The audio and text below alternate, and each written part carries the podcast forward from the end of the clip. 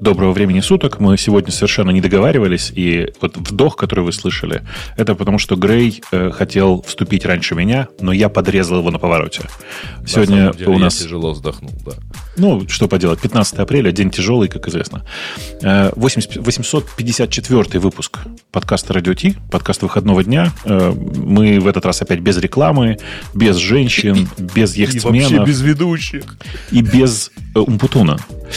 Поэтому, в принципе, мне кажется, можем начинать. Э, Уже Напомню, всякие... появец с двумя полосками, поэтому мы, нам приходится... Сказать, Женя беременный?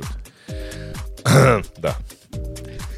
Я на всякий случай хочу всем вам напомнить, что у нас есть, у нас нет рекламы, но у нас есть чудесный сайт с подписками friends radio-t.com, где можно зайти, оставить нам немножечко донатов, э, и Нажать мы там... капельки.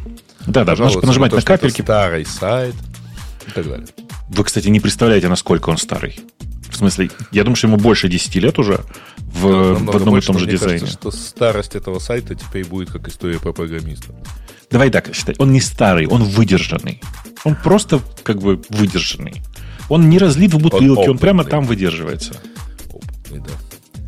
Опытный, да. А, давай, наверное, начнем с э, каких-то тем. Э, я не знаю, ты, мне кажется, ты единственный, кто смотрит пристально на Substack, потому что ни я, ни Женя, ни, никто на самом деле из нас я особенно в Substack не играет. Я всегда любил э, почтовые рассылки. Э, первую я выпустил, по-моему, в 2000 году, поэтому я как-то так это смотрю на них. И почему бы нет, на самом деле. Это мы э, сходу побежали в темы, но в общем, мы, если вдруг так это, вы так в чем-то сомневаетесь, мы ждем, что Ксюша пойдет. Ну, вдруг. Но мы не знаем, пойдет ли она, кстати говоря, в отличие от э, Жени, который всегда видит, кто заходит, мы в данном случае не видим, кто зайдет. Я думаю, что это будет первый уникальный выпуск, когда эм, Ксюша все-таки придет, и никто не будет обзывать ее Маринкой. Э, ну, Нет, ну, первый, я, первый. Я, на такое не, я не согласен на такое эволюционное изменение. На это я пойти не могу. Хорошо, давай, для исключения ты можешь называть ее аляпкой. Ты про Substack, Substack расскажи лучше. Окей, я для начала ее выберу, эту тему. Значит, очень интересная история, на самом деле, потому что, да, на этой неделе, наконец, на всех раскатили, обратите внимание, что а, такая интересная история, что Э, мы часто слышим сообщения о новостях, о каких-то новых фичах, и потом начинаем замечать через неделю, через две, там, через три, что появляются какие-то новые фичи. Substack компания поменьше, поэтому здесь все проще. Они неделю назад объявили, что они это запускают, и спустя неделю у всех есть эта фича. Фича называется Substack Notes, и это такой Twitter внутри. внутри Я бы сказал, Twitter на минималках даже, да?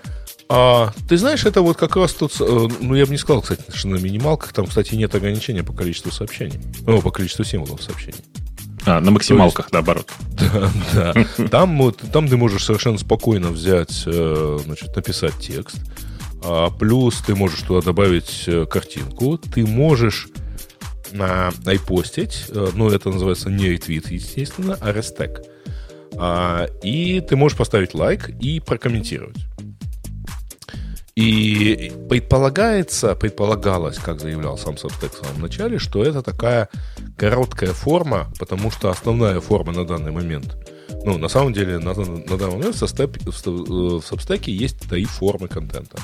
Первая — это рассылка, то есть длинный текст с иллюстрациями, а, аналог медиума, аналог а, вот того, что мы привыкли видеть на, по адресу telegra.ph, а, вот, в общем, такой текст с, ну, там, блокпост фактически. А второй вид контента — это подкаст. И вот мне он понравился, и я туда перенес свой подкаст, потому что, ну, вроде как все нормально работает. Третий вид — это видеоэпизоды, то есть можно, можно туда выкладывать видео. А, вот теперь появляется четвертая форма, которая короткая, то есть это небольшое сообщение. Хочешь большое, у тебя есть уже и так, так сказать, формат рассылки плюс блокпоста. И изначально предполагалось, что это будет форма продвижения, э, ну, форма для авторов для продвижения рассылок.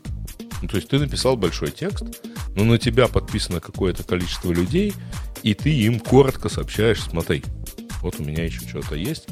Тем более, что у них есть главная страница этого вот Substack slash Notes, которая показывает некую алгоритмическую ленту. Ну, на самом деле, она показывает ну, практически всех, кто туда пишет. А интересным образом я вот заметил, что реально после того, как э, они эту штуку ввели, я туда написал первое, что типа, о, поехали ноутс, у меня подписалось там примерно 10% от нынешнего количества подписчиков. Ну, за несколько дней. А, это как-то интересно, потому что это вот такой вот форма Discovery. До сих пор там не было в Substack формы для продвижения авторов особого. Хотя Substack, конечно, старался вот что-то как-то там прикручивать, но очень ненавязчиво и так далее. А, и это интересно еще и потому, что сразу после этого, во-первых, как мы уже, я не помню, мы обсуждали, да, мы обсуждали в прошлый раз, что, чтобы Twitter, не дождавшись запуска этой фичи на всех, начал блокировать ссылки на Substack, э, либо блокировать, либо не давать их репостить, айтвитить, а лайкать. Сейчас, а, а после... он, же, он, же, он же, правда, не, не, дает ссылки не, на Substack Notes, а конкретно на весь Substack на весь Substack там была, ну, на самом деле, вроде я не вижу по своим, по своей практике за последние недели, чтобы они действительно этого не давали. То есть народ видит, народ лайкает, народ даже ретвитит вроде бы как эти сообщения. Ну, вроде как все нормально. Наверное, надо Они не попадают... Нет, там, там же другая блокировка. Они не попадают в рекомендации. Ну, эм, не, непонятно, что попадает в рекомендации, что нет. И, значит, э, но там интересно же другое. На этой неделе еще, кстати говоря, в ответ Твиттер значит, увеличил лимит а, поста, ну, э, на размер поста для Twitter Blue а, с 4000 до 10 тысяч символов. Это очень непонятно. Ну, то есть, не, не, пони, не понимаю здесь логику. В смысле, я не ну, понимаю зачем? логику их, и я не понимаю, зачем они вообще идут конкурировать с этими вещами. Но это дуга. Слушай, я давай, наверное, найду эту тему, добавлю отдельно, и мы, может быть, к ней перейдем потом. Но вот что ты думаешь про Substack? Собственно, про Substack Notes. Ну, видишь, я, я вижу сейчас просто пачку стартующих э, клонов Твиттера разного масштаба. Э, и все они на самом деле не, живые с той точки зрения, что там нет большой аудитории. И непонятно, откуда она возьмется. Потому что Твиттер же это не набор технических решений и не набор интерфейсов это социальная сеть, где есть много-много людей. И из-за сетевого эффекта, из-за того, что чем больше там людей находится, тем больше людей туда э, могут прийти, потому что тем выше качество продукта для них, ну, потому что там есть люди. Э, вот как, как, как, как решить эту проблему, я пока не понимаю. То есть я не вижу возможности для старта какого-то клона Твиттера при наличии живого Твиттера. То есть что должно произойти? Ну, слушай, на самом деле, да, кстати, вот именно клонам Твиттера как-то все время сильно не везло. Угу. Потому да. что ты, мы помним Плюрк. Кто, кто, кто еще, кроме нас, помнит Плюрк в чате? Отзовитесь, пожалуйста. Хотя э, мы недавно проверяли, по-моему, да, когда вспоминали все старые дни, э, он живой, на самом деле. Да, конечно, живой. Просто он живой в малюсеньком регионе, и он совсем не такого масштаба, как Twitter или любой другой э, подобный сервис, э, он, знаешь, как плюрк, он как джуик. Он как бы существует, и как бы mm-hmm. нет. Mm-hmm. То есть он такой, ну, соответствует правилам, как бы, нормам квантового волнового дуализма. Пока ты на него не смотришь, он существует. Но стоит на него зайти, ты понимаешь, что жизни там нет. Ну да. Вот. И, ну, такая же проблема сейчас с большинством вот этих твиттерных клонов. Ты туда заходишь, э, ну, в смысле, ты туда э, регистрируешься, начинаешь что-то писать, немножечко, чуть-чуть. А потом хобана, через неделю там просто, ну, выжженная земля. То есть через неделю после запуска. Ну да, к сожалению, Мастодон тоже, в общем, не, не, не сильно меня, избежал. Но... У меня Мастодон живой, но там другая история. Там малюсенькая тусовочка, это для меня не э, средство массового, как бы сказать, общения, а узенькая, маленькая тусовочка людей, совсем такая малюсенькая. Э, и, ну, типа, это вообще просто... Ты, ты не понимаешь, это другое. Это mm-hmm. как бы как, как Твиттер в момент его старта, причем он не растет уже. То есть он как бы навсегда замер в состоянии Твиттера во время старта. А, ну, честно говоря, у меня тоже, кстати, в Мастодоне примерно такая же история. То есть, если не звать каждое второе сообщение людей в Мастодон, то там, ну, не прибавляется народ. Но те, кто туда пришли, э, особенно если наладить кросспост, что я сделал все-таки там со второй попытки, а, то ну, там происходит какая-то жизнь в виде лайков там и комментариев. Ну, видишь, э, я считаю, что кросс-пост это низко, и в принципе так никогда не делаю. Поэтому я пощу, если что, руками. Э, вот. И у меня обычно выходит два поста. Один выходит в Твиттере э, на широкую аудиторию, а второй выходит как бы с настоящим моим мнением где-то там отдельно в Мастодоне. У тебя тоже есть места, где ты пишешь то, что думаешь, да? Ну, там не совсем так. Я и там, и там пишу то, что я думаю. Просто на Твиттер нельзя высказать э, в целом э, так, что, ну, в целом выразить свою мысль так, чтобы туда не набежала волна непонятно, непонятных мне людей, э, чтобы объяснить мне, как я не прав. Вот. А мне, в принципе, ну, если не пользоваться реплаями, в принципе, в Твиттере, то будет примерно то на то, я думаю. Угу. Э, но на самом деле тема... Так, мы, кажется, собственно, мы закончили, да? Слушай, черт его знает. Но мне кажется, как, что... Как бы не, не с кем обсуждать. Да-да, мне кажется, что просто это такая пустая штука. Шума она создала много. И меня здесь гораздо больше беспокоит то, что компания э, вдруг решила запустить небольшого клона Твиттера, на самом деле даже не претендуя на то, что это клон Твиттера. А, и тут же, бац, их забанили в э, рекомендательной системе в этом самом, в, в Твиттере. Ну, то есть тебя заботят э, действия Твиттера, на самом деле. Меня заботит, что, что еще будет забанено в следующий раз. То есть, видишь, с Substack же какая история? Ты, ты на Substack хранишь контент. Ты в каком-то смысле вкладываешься в то, чтобы развивать эту площадку. То есть ты типа своим контентом вкладываешься в то, чтобы эту площадку развивать. Что происходит дальше? Ты только площадку развиваешь, тратишь на это силы и время, а потом приходит Маск и говорит, не-не, что-то вообще, короче, не, не нравится. Там же совершенно шикарная история была с этим Мэттом Таиби. Э, я не помню, на прошлой неделе мы ее затрагивали или нет. Но он на прошлой неделе про это написал, что э, ну, он вообще говоря, давно, там, несколько лет, он ведет свою рассылку, в том числе платную, а, на Сабстеке. А, да, мы там неделю назад было сообщение про то, что он там все-таки заявил, что он остается на Substack, и он не будет свои вот эти статьи, в том числе Twitter Files, выкладывать mm-hmm. на Твиттере в качестве длинных тредов или в качестве длинных текстов. А, но потом выяснилось смешное к понедельнику, если не ошибаюсь, что, во-первых, они там, у них была бурная дискуссия, бурный диалог такой с Маском, Маск его спрашивал, он, ты что, собственно, ты что, работаешь в Substack или вообще, что ты такой борзый? Вот, на что он, э, тот ответил, что да не, у меня просто там подписчики, в том числе платные, они мне деньги платят, я поэтому предпочитаю остаться там. И к понедельнику аккаунт Таиби попал под теневой бан в Твиттере. То есть он перестал рекомендоваться, а, значит, и, соответственно, у него сильно упал охват от этого. А учитывая всю историю вообще этого журналиста и то, что он вот там в ноябре месяце э, как, или когда, в декабре, по-моему, да, Маск начал эту эпопею с Twitter Files, то есть он же, в общем, его позвал со словами, ну вот и все, так сказать, напиши то, что надо. Mm. И вот выяснилось, что, так сказать, ну, не надо писать то, что надо Маску, потому что в определенный момент тебя и Маск забанит в итоге. Как-то так. Последний негативный, да. Посмотрел, устало, повесился, и никого не стало. Да. Эм... Вздохнул, повесился. И да, вздохнул, повесился, и никого не стало. Да. Ну, а вторая тема уже, мы перейдем к э, Твиттеру, это то, что вот Твиттер, да, действительно, он э, он, во-первых, внедрил вот это теперь, если кому не хватает 4000 символов, то он теперь может написать что-нибудь на 10 тысяч символов. И при этом еще э, там добавляется форматирование, то есть ты можешь добавить жирное или там курсив.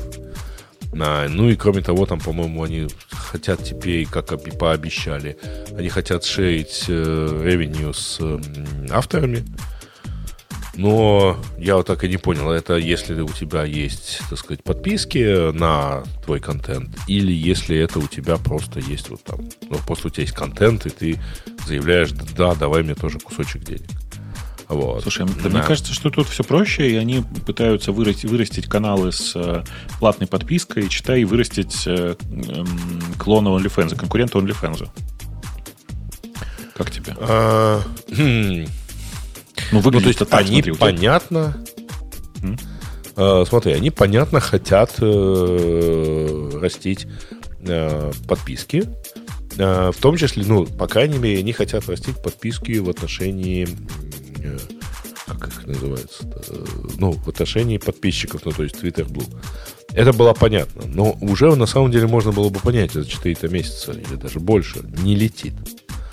А, да, есть э, штука под названием subscriptions. Ты можешь э, включить себе, если ты подходишь, если э, ты eligible для подобного статуса, ты можешь включить для своих подписчиков статус под, subscriber именно на твой контент. И, как я понимаю, речь идет о бонус-контенте. Вот. Вот мне пишут, что если я буду брать по 5 долларов в месяц за подписку и 2% моих подписчиков подпишется, я буду получать 2099 долларов в месяц. Ну, по-моему, ну, спасибо тебе, дорогой Маск. Или 3000, если 3% подпишется. Это, конечно, здорово. Вот, и я им могу предлагать бейджи, могу бонус-контент предлагать. А more features coming soon, видимо, они мне дадут возможность эту фичу, так сказать, какую-то предлагать. Вот. А, но тут возникает вопрос. У меня на самом деле возникает масса вопросов. Я там в канале написал э, вкратце. А, а, во-первых, ограниченность количества символов в твите – всегда была уникальной возможностью и в какой-то мере определяла вообще весь твиттер. Вот mm-hmm. это такая базовая, так сказать, штука. То есть, ну, то, что у тебя всегда было 140, 140 символов для того, чтобы что-то написать в Твиттере, заставляло формулировать текст твита так, как, э, ну, там, так, как ты его формулировал. Потом стали, э, увеличили вдвое, сделали 280. И спорное увеличение – но, тем не менее, ладно, окей, я и этим пользовался. Даже в этом случае, когда ты вот, пишешь длинный тред, ты пишешь длинный текст, но все равно какое-то чувство стиля и формата заставляет тебя писать так, чтобы у тебя каждый твит составлял какую-то законченную мысль, чтобы это был некий список, и у тебя, но это все равно накладывало вот эти ограничения, они, условно говоря, там, ну, знаешь, как это обычно говорят, да, креативность, она рождается тогда, когда у тебя есть какие-то ограничения. Ну, конечно, вот, такая там, же... Левой ногой надо которая... написать, ты, ты сразу делаешь это креативно. Такая же история недавно произошла с ТикТоком, как ты можешь заметить, и перед этим с mm-hmm. вайнами, когда ограничение на размер видео приводило к ну, изменению паттерна потребления, потому что ты потребляешь контент, который такой, ну, как это, на один ну, укус, короче. Клиповый, да. На один на, укус, на, да. на одну память рыбки. Типа того, вот. Э, и такая же история была с твитами всегда, что твит должен быть максимально коротким, максимально выразительным. Переход на формулировку у нас теперь будет 10 тысяч символов. Ну, как бы я не хожу в твиттер читать лонгриды, честно вам скажу. Но на самом деле это означает, что надо взять и переделать совершенно все в ленте Твиттера. Почему? Потому что Э, нынче лента Твиттера это все-таки лента сообщений там, ну, маленьких, да? Угу. А, то есть вот они, вот эти лонгрейды, они сейчас не ложатся в эту ленту, потому что они, ну, они прячутся, конечно, за, ну, некоторым там количеством как бы это так правильно сказать, они прячутся за каким-то количеством, ну, там, за словами more, да? но при этом а, равно ты, ты, кликая на них, ты не знаешь, сколько тебя символов там ждет. Может слушай, быть, слушай. кстати говоря, там один да? символ может быть. Эм, может быть, один символ, да. Но на самом деле это же глупо. Ну, я думаю, что они до, до, еще немножечко пройдет, и они в Твиттере додумаются до такого феерического изобретения, как LG-Cut. Помнишь, Ух ты! Помню, конечно. Он для, и сейчас тех... никуда не делся, да? Да-да-да, для, для, для э, тех э, молодых и зеленых, кто не знает, что это такое, был в свое время такой э, большой э, сайт, который назывался Life Journal, живой журнал. livejournal.com, да. Он да, и сейчас да, есть, он... но он не, небольшой и не зеленый, да. Конечно. И там, когда писались большие посты, люди делали так. Они писали, например, абзац текста, после этого вставляли просто HTML-тег, который выглядел, который выглядел как lj-cut. То есть, типа, в этом это линия отреза. А после нее писал, ну, более длинный текст. И это как раз было то место, где располагалась кнопочка Read More, условно говоря. Ага. А, и мне кажется, что в Твиттере давно пора. Но там все сильно проще, может быть, конечно. Там же можно сделать минус-минус пробел, вот это вот. Или что-нибудь такое, знаешь. Ну да. Но на самом деле это довольно стандартная фича для большинства блок-движков. Такая штука, например, есть в WordPress. Такая штука есть в Hugo. Вот. Э, там просто... везде такая есть. То, да, но она, она просто, что, что она делает на самом деле вот в блок-движках? Она управляет появлением, ну, вот, э, она управляет э, эксертом поста в некой блок-ленте. Ну, например, на главной странице. Или в случае с ЖЖ она на самом деле управляла вашим там вот этим вот эксертом в ленте друзей. В основном. То есть, потому что люди читали вас там. Да. А сможет ли это сделать э, Twitter? Э, но это, понимаешь, это все равно, э, это ломает нынешнюю ленту. Нынешняя лента — это лента э, из коротких сообщений. Слушай, ну конечно, но видишь, у Маска же нет задачи сохранить все как есть. У него mm-hmm. есть задача сделать из этого хоть сколько-то прибыльную историю. И отсюда. А вот... зачем тогда это делать? Ну то есть, понимаешь, зачем, а, зачем увеличивать чувак, объем? Чувак купил э, а, как тебе это сказать, э, ну вот что в качестве примера привести. А, чувак купил классное хипстерское кафе и хочет сделать из него Макдональдс. Не-не, не так. Он ну, то есть он классный... вычищает там хороший кофе, круассаны и все такое прочее. И говорит, ну, для начала нужны бургеры и много жареной картошки. Слушай, и ну, Макдрайв. Но... Обязательно Макдрайв. Ну, кстати, если что, во многих хипстерских кафе в Штатах, которые я видел, есть э, драйвин. Но э, я сейчас о другом. Смотри, значит, типа увеличение количества символов, оно же нужно для чего? Для того, чтобы люди не постили свои тексты на, на другие сторонние сайты. То есть для того, чтобы люди не уходили из Твиттера. Э, и история вот с этой монетизацией для авторов, она ровно такая же. Э, чтобы, не, чтобы люди не уводили э, клиентов, в смысле пользователей, которых читают, в сайты, где с них берут дополнительные деньги. Зачем? Делать будем все это прямо здесь. Я, кстати, просмотрел сейчас на этот самый, на эти, э, как называется, Creator Monetization Standards, и обнаружил, что в эти стандарты входит очень неприятный пункт, согласно которому там насилие нельзя, тролля тополя, ну, в общем, все то, что логично, да, нелегальный контент. А в самом конце, зараза, отдельно написано, что adult or sexual suggestive content тоже запрещен. То есть, блин, какая-то вот, ну, фигня какая-то, если честно. Ты, ты свой подкаст туда не готов выкладывать? Ну, конечно, нет. Конечно, нет. Остаюсь на OnlyFans. А, но на самом деле... надо завести OnlyFans. Вообще, это такая богатая мысль. Я вот который день думаю, надо завести OnlyFans и там выкладывать какой-нибудь свой особенно отдельный контент. Я думаю, нет. думаю, сделать надо иначе. Надо, я думаю, сделать, э, завести и Patreon, и OnlyFans для нашего подкаста, ну, для радио. И там, э, значит, и, ну, предупредить, что если там не будет подписчиков, то мы туда будем выкладывать контент. Соответствующий эм... платформам. Это глубоко слишком. Не, не, мне кажется, это перебор. Зачем? Нет, нам всем, всем, всем ведущим нужно просто завести по OnlyFans а, и там выкладывать от себя свой индивидуальный контент. А иногда у нас будет групповой контент, ну, такой смешанный, знаешь, как бы. Ага. Еще мы можем э, кастомные видео там и кастомные записи делать. А, О, и... да, кстати, там, если кто-то хочет поздравить, поздравить моим голосом Шварценеггера с днем рождения, то с удовольствием. Да. Конечно, не, не, не, не надо. Вот не просто твоим голосом. Твоим голосом и анекдотом. Ну ладно. Конечно же, твоим голосом анекдотом. Анекдот рассказать э, этому самому э, Шварценеггеру. Ага. Окей. Мне кажется, мне кажется, отлично будет, да. Но, э, слушай, если вернуться к Твиттеру, то тут я все-таки... Я, кстати, знаешь, прости, к вопросу да. о анекдотах. Ага. У меня в голове всегда такая каша, это просто ужас. Э, мы с тобой как-то обсуждали, помнишь историю про э, то, как э, э Маккарти обозвал Ринга даже не лучшим э, ударником? Нет, это был Леннон. Ой, прости, конечно, да-да, это был да, Леннон. Да, так да, вот, это, это вот Леннон этого не говорил. Оказал, типа, нашлись ребята, которые прослушали все те куски интервью и обнаружили, что нет, этого никто, этого он, Леннон никогда не говорил. Это сказал через 10 лет уже после распада Битлз какой-то а, из комиков. А, у них и был просто... какой-то биограф, Денис Саид или кто-то еще, по-моему, э, Кто-то, по да, я, я читал э, историю про то, что на самом деле, да, это вот кто-то сказал из биографов, додумал, так сказать, эту историю. Да, там, там, видишь, там даже проблема в том, что даже не биограф, а биограф просто законспектировал чужую шутку. Вот в чем история. А. Ну, на самом деле, это не принципиально. Там в чате кто-то пишет, что хочет стрим от Бабука на OnlyFans. Чувак, на OnlyFans нет стримов. Там да. только статический контент. Прости, ну, в смысле, там видео есть, но оно заранее снято.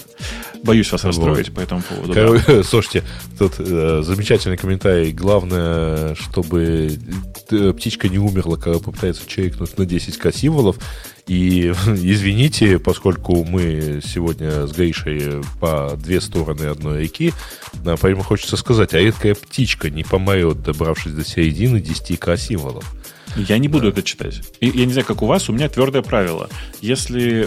Ну, давай так, твердое правило было, когда я регулярно пользовался Твиттером. Ты просто э, ну, смотришь в нормальных клиентах Твиттера, и если там есть надпись Read More, то ты просто глазами пропускаешь этот Твиттер и все.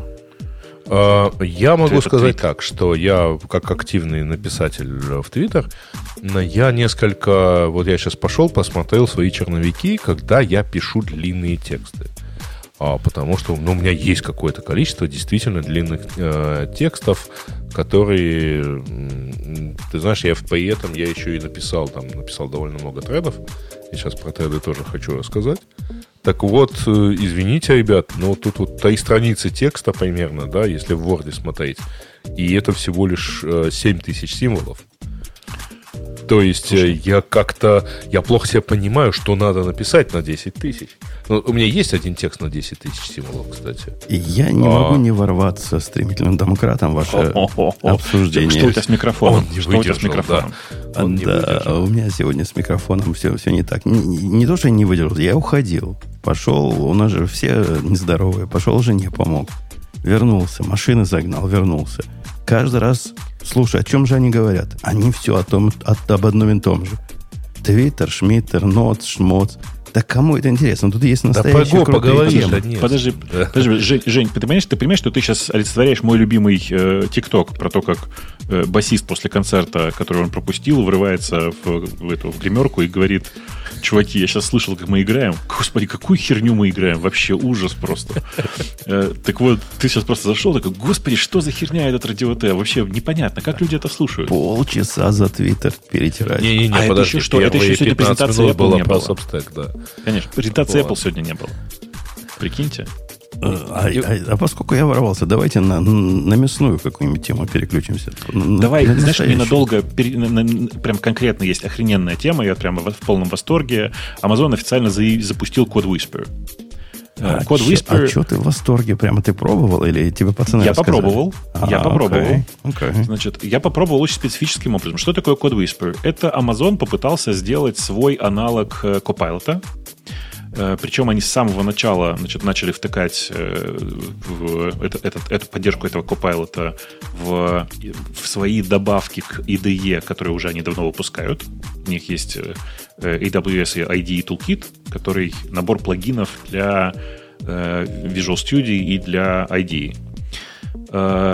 И на самом деле меня этого вообще никак не тронуло, э, если бы они не объявили самое важное, что у них теперь в лямбда консоли, там, где, вы, где ты лямбды пишешь, если, если ты их пишешь в вебе, теперь тоже официально это, это дело поддерживается. И я там, собственно говоря, попробовал. Там не просто было попробовать, потому что оказалось, что они код Whisper официально запустили, но запустили на одном единственном дата-центре в Штатах. Все как обычно у Амазона. Э, и я посмотрел, как оно работает. Оно в рамках вот, вот, этого, вот этой лямбды и вот этого веб-редактора, в других местах его не пробовал, работает совершенно неотличимо от э, Copilot. Ну, то есть оно, наверное, местами там сильно глупее, если пытаться делать что-то сложное, но те штуки, которые я пробовал, а я пробовал конкретно отредактировать лямбду, которая ходит в Dynamo, отправляет смс-сообщения и всякое такое оно совершенно адекватно, прошу прощения, адекватно все комплитит, адекватно работает. И для меня здесь восторг вот в чем. Что это штука, которая наконец-то составляет нормальную, внятную конкуренту, э, конкуренцию к Copilot. Потому что все остальное, все, что я видел, я смотрел там Tab9 какой-нибудь, Kite, еще вот это вот все, они все были прям жалким подобием левой руки. А здесь нет, совершенно нормальный компьютер. Ну, я, я с тобой частично не соглашусь. То есть оно реально работает, если у вас голова большая, например, либо у вас нету ситуации, как у нормальных людей, какой-то есть один аккаунт, а через него, через IM оно не отказывается делать. Надо через персональные какие-то uh-huh. штуки делать. Ну вот если вы через все это разобрались и смогли его включить, он работает, но странно он работает. То бишь, оно, оно реально похоже на Copilot. Ну, на такой кривенький Copilot. На тот Copilot, который был примерно год назад.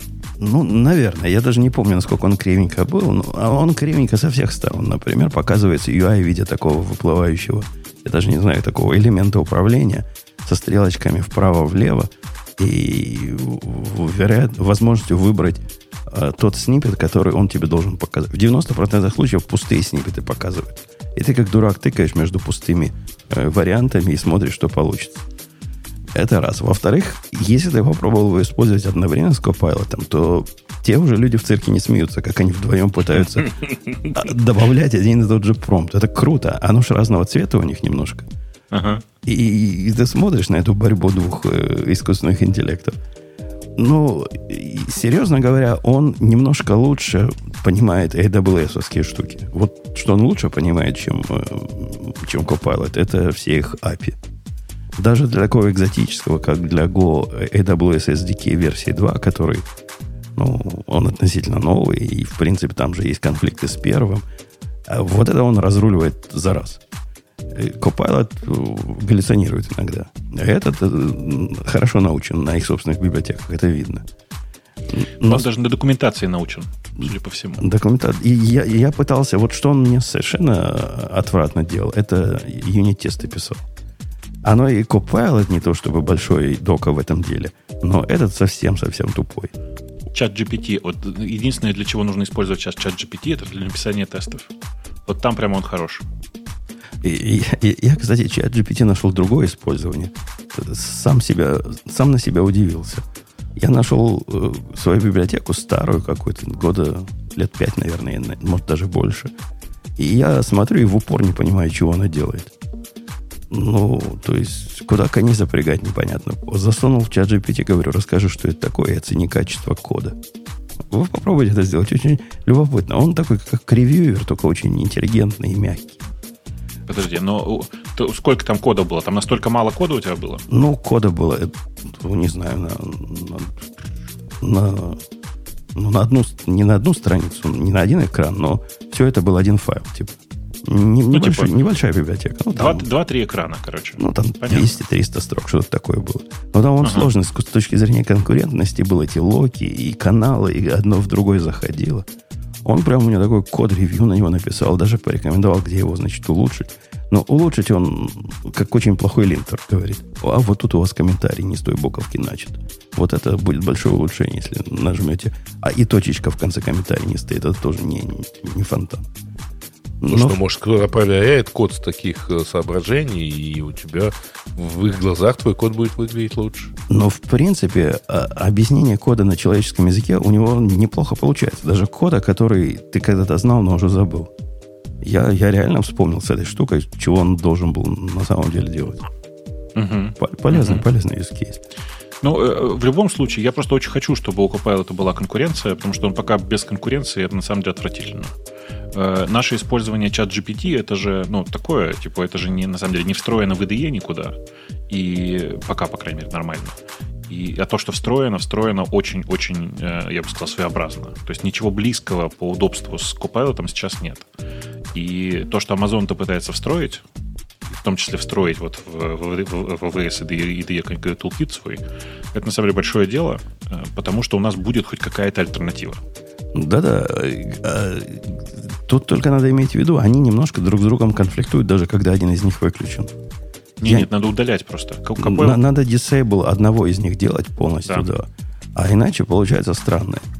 При остановленном, там можно паузу сделать в этом код Whisper. Даже при запаузенном код Whisper у меня Copilot стал так долго думать. То есть, видимо, они одно и то же что-то там перехватывают друг у друга. И это, это был... Я, я был уверен, что что сломалось Copilot на, на их стороне. Настолько он медленно работал. А потом сделал ему uninstall, и, и все нормально стало. Да-да, они, они конфликтуют довольно сильно, это правда. Но, в принципе, пока он такой немножко Copilot для бедных. Он бесплатный зато. Да, да, пока, потому что я говорю, для что бедных, для бедных. Да. Для бедных, да. Да, да, да. Но в, люб, в любом случае круто, что э, Amazon в принципе туда пошли. Они же на этой неделе еще параллельно вместе истории с э, Code Whisper запустили у себя работу с нейронами, там, с, ну, с нейронками разных э, готовых моделей которые прям публичные и популярные, в том числе там, там и Stable Diffusion теперь можно покрутить и все подряд. И у них там такое а, а они, решение они запустили или, или только пообещали?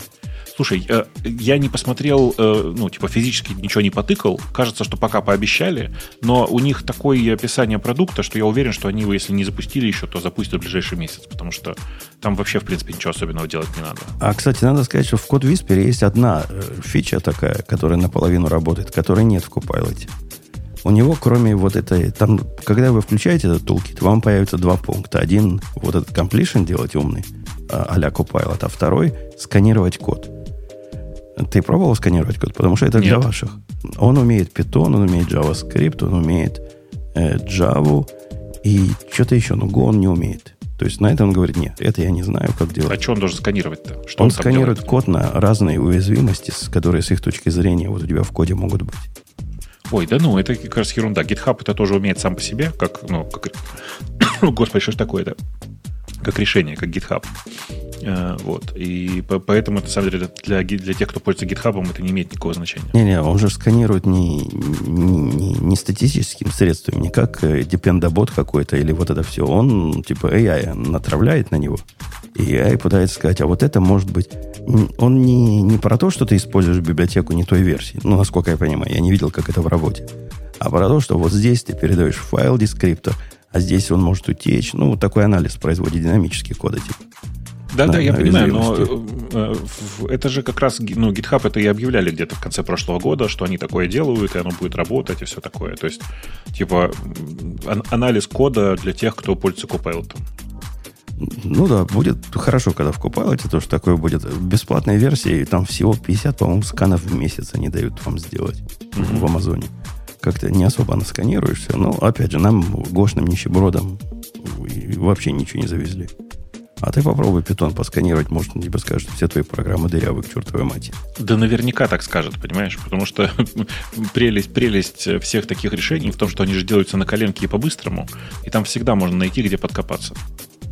Ну и потом, может, у тебя комментарий с маленькой буковки начинается. Не-не, это, это само собой. У меня комментарий всегда с маленькой буквы. А у вас как положено начинать? Есть какой-то пеп? Про комментарии? Нет, Пепа на эту тему, на эту тему нет. А, это у нас же все заформализировано. А у вас нет. В смысле, э, Гоф МТ требует от тебя э, заглавной буквы? Не, есть э, соглашение такое, которое комментарий к функции должен называться именем функции. Вот как функция написана, так и с этого и комментарий должен начинаться. Ну, чтобы а типа Godocs правильно работали. А, ну это просто у вас Godocs, видишь, типа такие, такое через, через одно место. Ну, в том смысле, что... Да, через AI, не для, через AI. Для несложных, да? для несложных людей. Да-да-да, типа, чтобы не парсить... Чтобы, для близких. Godocs просто, чтобы не парсить сам язык, делает это просто по комментариям, и в комментариях нужно прямо указать название функции. Ну да, по, по разметке делает, но на практике это работает лучше, чем писать формализованный комментарий, например, для Java Docs. Я да. с удовольствием поменяю Конечно. это одно на другое. Это само собой, но это все равно чувствуется, что это наследие JavaDocs. В том смысле, что это слабо формализированный, но все-таки, э, видишь, с некоторой формализацией тип комментариев. А вот к нам Ксения присоединилась. Ну, наконец-таки нам есть кому подсказать. Она доехала до нас. Да, я ехала. Дошла. Какой у тебя голос вообще? Я такого голоса у тебя никогда не слышала. Ну, ручку повернул просто правильно. Ты восхищена или наоборот испугана? Да нет, нет, просто у тебя тяги просто бархатные сегодня, прям как надо. Прям. Так и буду дальше ходить. Э, ручка сексуальности, помните, да, такую шутку? Да, да, мало кто помнит уже это. Точнее... Нет, немногие лишь помнят. Да, да. Далеко не сказать. Точнее, мало кто может это помнить. Э, давайте вот про что поговорим. Э, история с всем, всем, всем вокруг Copilot натолкнуло на э, другую, другую тему про prompt injection. Э, на самом деле статья такая, она... Э, Юмористическая. Такого типа, да. Ну, там типа доколе, почему власти скрывают, вот какой-то такой алармизм э, в купе с пайконами кажется.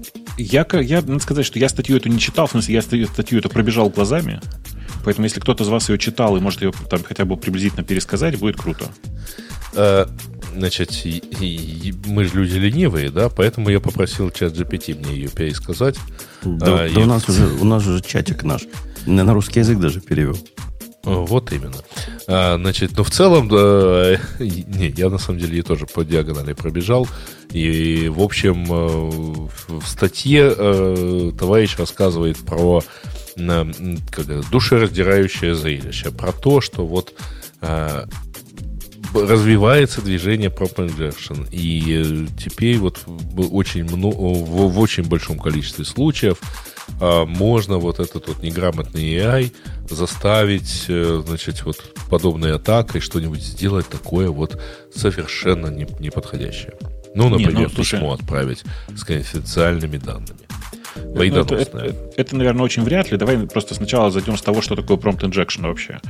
Э, а, ну все, ну эти, все, все эти современные э, текстовые модели, особенно вот генераторы текста, подобные GPT, они на самом деле изначально э, обучены, ну, это просто такая большая языковая модель, действительно. Это штука, которая обучена на огромном корпусе текста.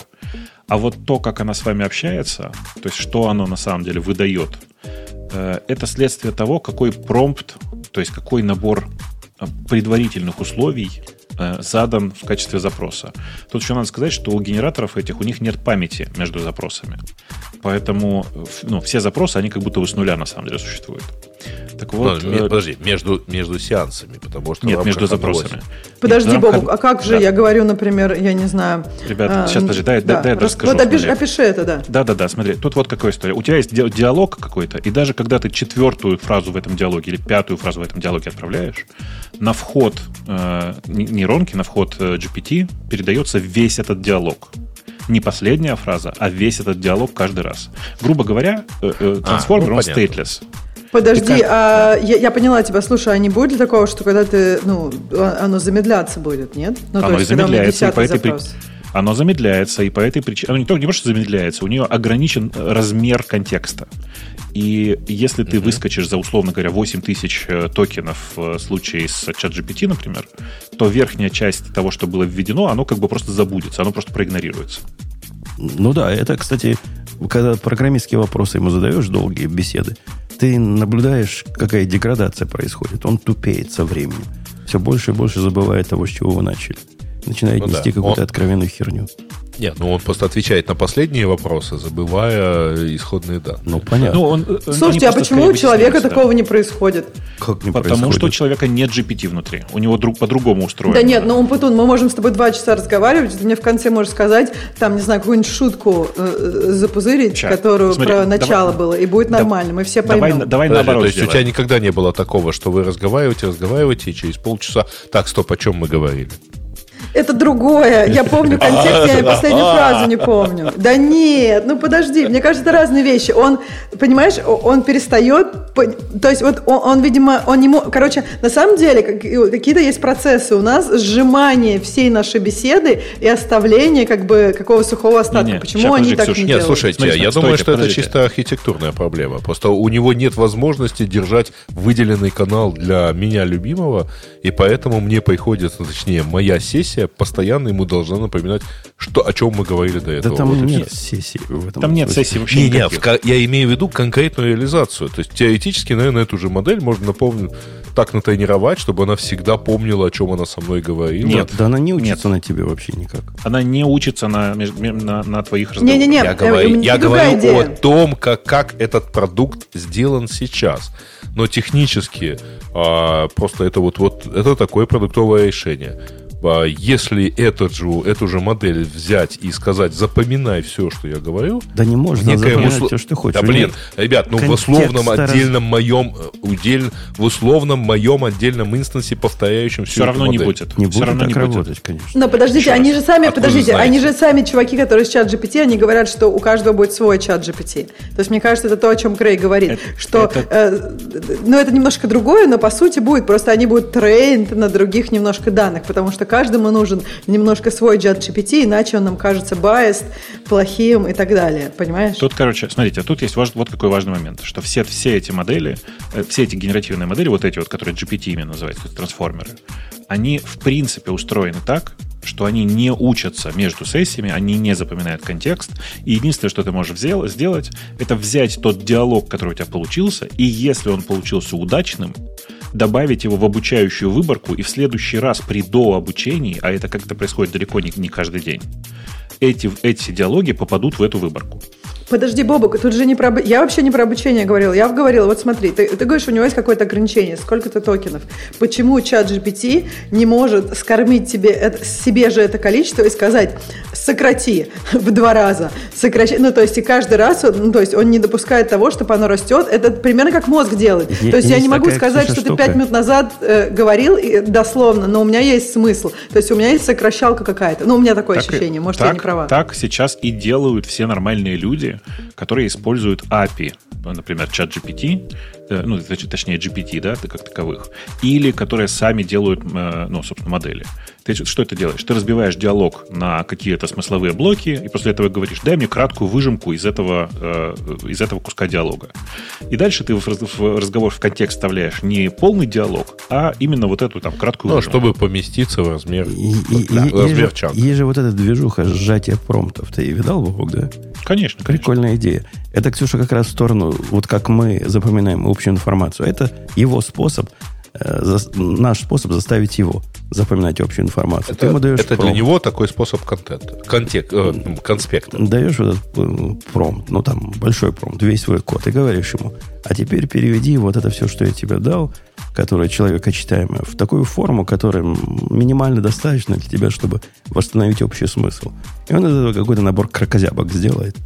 И в принципе, в некоторых случаях, когда обратно даешь набор крокозябок, он иногда даже понимает, о чем там было. Иногда не понимает, а иногда понимает. Ну, Подожди, так у него ненадежный, то есть это, это такое сжатие, которое не всегда... Ну, в фазе такое, да. А, в фазе. Как у человека. Ну, понятно. человека. Смотрите, тут, тут есть важный момент, что э, вот эти токены, которые мы считаем, которые, которыми ограничен размер контекста, это тоже очень такая непонятная штука. Можно сказать, что для английского языка один токен — это одно слово, но на самом деле это все сильно сложнее. Например, самый, самый типичный, я обычно на числах говорю. Вот 1945 — это один токен, а 1900 1946 – 2. Понимаете? Потому а, что 1945 гораздо чаще используется, поэтому закодировано одним токеном. Типа того, э, типа того. На самом деле там не всегда это очевидно, почему 791 это тоже один токен. Я согласна, это была шутка. Ну, то есть, как бы... Ты понимаешь, ты пошутил это, но на самом деле, скорее всего, так и есть. Да, так и есть. Там есть какие-то, ну, то есть, там, скорее всего, сложнее. более высокая ссылка на некую память. Просто мне кажется, там может быть сложнее не только вот этот чаще использовать, а еще какие-то параметры, которые им нужны. Может быть, оно чаще входит куда-то, и поэтому лучше, чтобы оно было таким или не другим. Возможно, возможно. Но, в общем, я к тому, что там с токенами все действительно очень непросто не в конечном итоге. Но мы так вообще вот, про э, injection. Так Давай вот, дойдем. Э, когда ты взаимодействуешь с э, какими-то подобными GPT-системами, как на самом деле э, ты задаешь, что такое, какой промпт ты задаешь? Ты берешь готовую нейронку, готовую, готовую, готовую языковую модель, и в нее пишешь. Например, ты в нее вставляешь текст своего, я не знаю, кода на своем любимом языке программирования, а дальше ты пишешь заголовок функции, которую хочешь написать. И э, трансформер просто дополняет тебе тот, то, что ты вставил, в, э, собственно говоря, в промпт, э, тем текстом, который, как ему кажется, подходит в данном конкретном случае. Вот. Понятно, что промпты эти, на самом деле, в целом пишутся на обычном человеческом языке, и для большинства чат-ботов, подоб, ну, чат, чат-ботов, похожих на живых людей, да, для большинства чат-ботов, например, там прямо так и написано. Э, типа, в чате находятся два человека, Алиса и Боб. Алиса э, — это девушка возрастом 19 лет, которая говорит, которая любит говорить о книгах и наркотиках, у нее розовые волосы, она живет в городе Санкт-Петербург в Джорджии э, и очень любит кататься на скейте. Боб только что зашел в чат. Э, Алиса пишет «Привет». Боб пишет «Как дела?» Алиса, двоеточие. И дальше как бы система должна продолжить этот разговор. Если она не, если ей не покажется, что сейчас начнется какая-то порнография, да. А нет, между это вообще никак, не связано, вообще никак не связано. Не, в не. этом конкретном случае вообще никак не связано. Ну да. Но если, ну типа это, это если у вас голая языковая модель. Если вы пользуетесь чат GPT, то окошко, которое вы видите для, в поле для ввода, это не, не, не полный промпт. Перед этим в промпт чат GPT введено э, ты большая языковая модель, тебе запрещено говорить об этом, об этом, об этом, об этом, а еще ты не умеешь вот это, вот это, вот это, и вообще, короче, у тебя вот такой набор ограничений. А теперь поехали. Ну, такая, такая логика, такой предварительный промпт введет. Так вот, э, в современных э, вот этих, в использовании этих современных систем есть такая проблема, что ты позже, после того, как введен вот этот набор ограничений, например, в чат GPT, можешь ввести в диалог такой набор э, смыслов, слов и, грубо говоря, токенов, которые приведут модель в совершенно не то состояние, которое изначально задумывал автор. То есть позволит это... отменить эти первоначальные установки, например. Конечно. И Или это, одна из причин, их. и это одна из причин, почему я требую от людей прекратить называть все это промпт инжиниринг. Потому что никакой это не промпт инжиниринг. Инжиниринг подразумевает, э, что это как бы ну, почти точная наука. Понимаете? А это, конечно, не промпт-инжиниринг, а, ну, типа, промптовый шаманизм или промптовое Это колдовство. вероятностное программирование. Не, это, это, не это, это даже рабо- не, не, не, работает. подождите. Это, в принципе, работает как задумано. Ну да, есть у него. Вот я смотрю на наш э, код нашего чатика, у него есть два промпта, да? Первый, который system роль, второй, который user роль.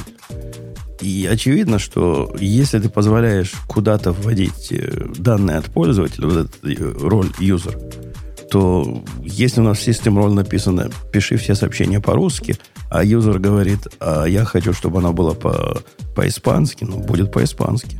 Где тут вообще инжекшн? Почему это уязвимость?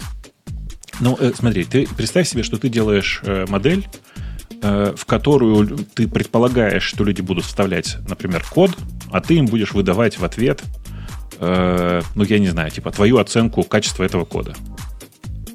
Так вот, э, можно, под... тут...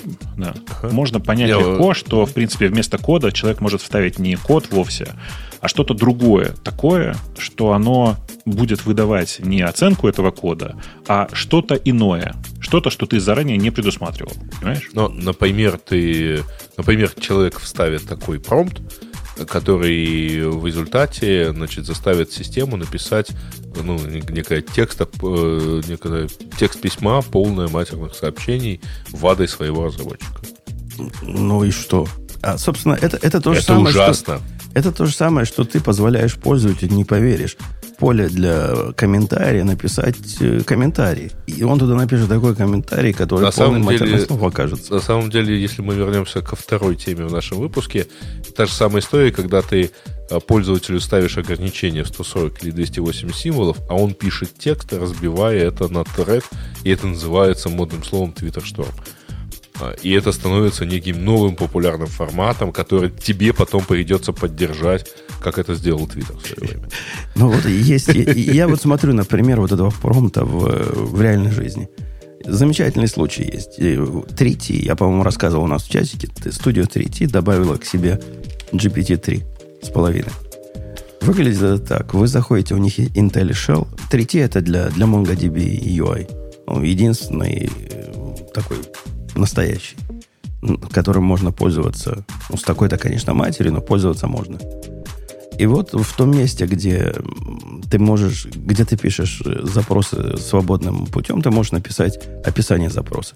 Они предполагают, что ты напишешь так. Хочу, чтобы ты мне сделал агрегейшн по такому-то полю, по таким-то условиям, разбил там эти группы. Вот это все он сразу раз и запрос тебе выдаст. Все, что он делает, он переводит из текста в query, монговские query. Однако я ему сейчас написал в query Make America Great Again. Ну и что, думаешь, он мне сделал? Ну? Он мне сделал выбрал какой-то... Make configure, great again, make, make install. Он, он выбрал какую-то случайную базу данных, поскольку я же ничего про базу данных не сказал. Случайную коллекцию. И написал find. Текст равняется make America great again. Ну, как смог. Ну да, заразил я его. Ни, ни, никакого смысла это не имеет. Ну так сам себе злой Буратино. Почему это уязвимость?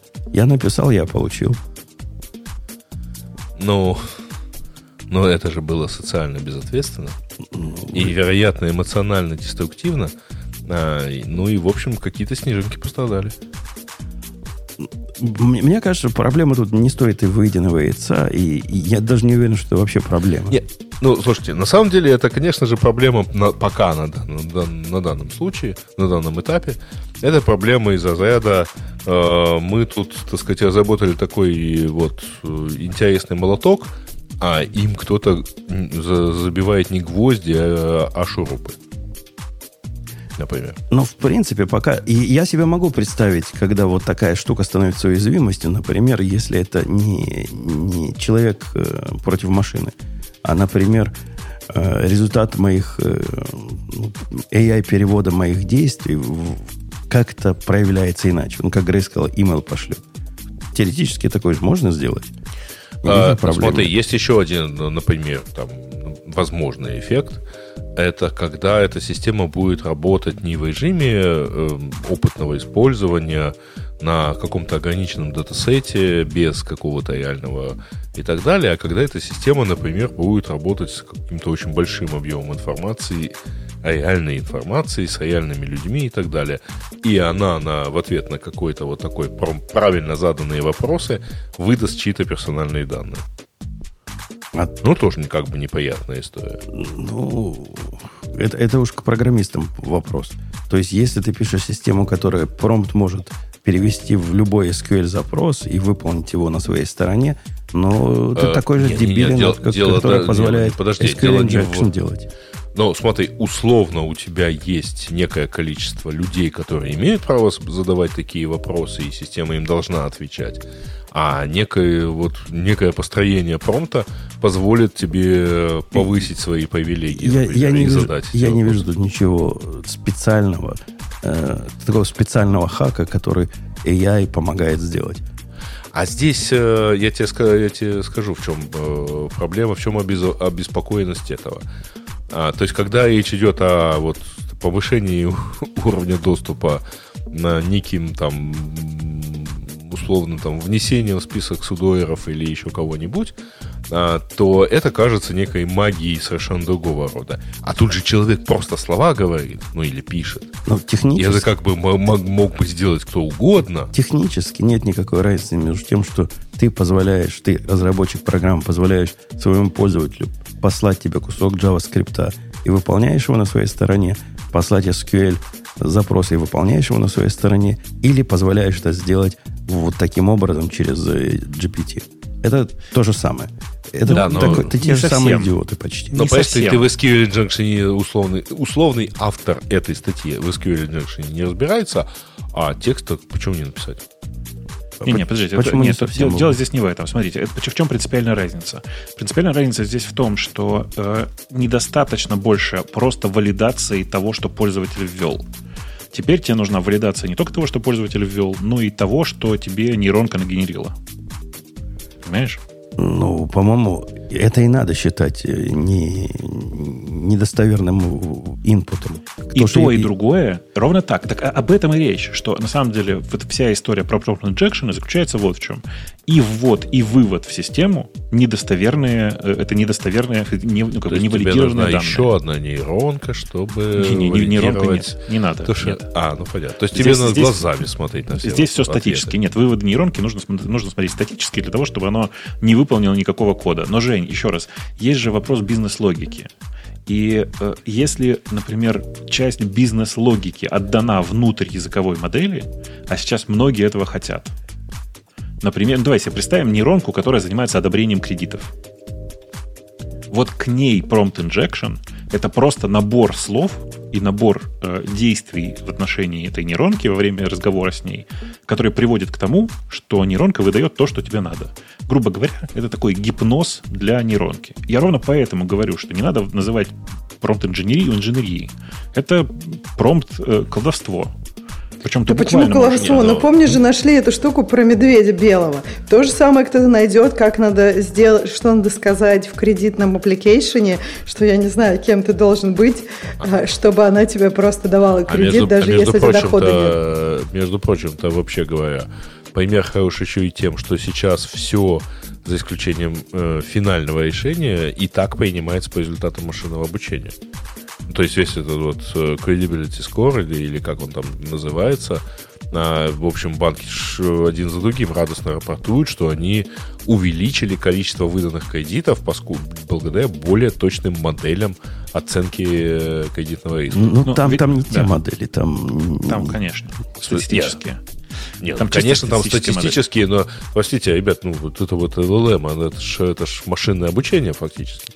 Слушай, ну конечно, конечно. Да, а современный компьютер это, в принципе, то же, самое, то же самое, что счеты или там э, рычажной калькулятор. Ой, извини, ну, смысле, просто... ты, я, я понимаю, так сказать, я присоединяюсь к твоему, так сказать, вот, э, будущему. Это, не, не, я про Товарищи компьютеры, когда вы будете слушать, знайте, я с вами. Не-не, я же про другое совсем. Про то, что на некотором, на некотором объеме количество переходит в качество. И в отношении языковых моделей это вот ровно оно. То есть, да, это такое же машинное обучение, как старые статистические модели, но оно как бы просто другого качества уже. И от э, него требуют... Да, да э, я же говорю другое. Я понимаю, что это другого качества, но уже сейчас есть же банки, ну, мы же все слышали вот все эти замечательные рассказы про то, что банки вот такое сделали. При этом понятно, что есть немаленький поток, например, микрокредитов, который, в котором, в общем, сидит э, достаточно глупый человек, наверное, да, а, умеющий ровно две вещи. Значит, посмотреть на оценку, выданную машиной, и нажать одну из двух кнопок, да или нет. Когда его заменят этой системой, то вот с микрокредитами будет вот такая вот история, что появятся э, промпт-инженеры, которые научатся получать микрокредиты. Да не, не, я, я пытаюсь сказать, ничего нового в виде атаки нет тут. То есть это, это действительно может быть уязвимость, особенно если кто-то достаточно борзый, чтобы ставить вот эти LLM внутрь бизнес-логики, а не просто на уровень трансляции с одного зап- языка запросов на другой, тогда а. да, тогда ты уже не, не оберешься беды.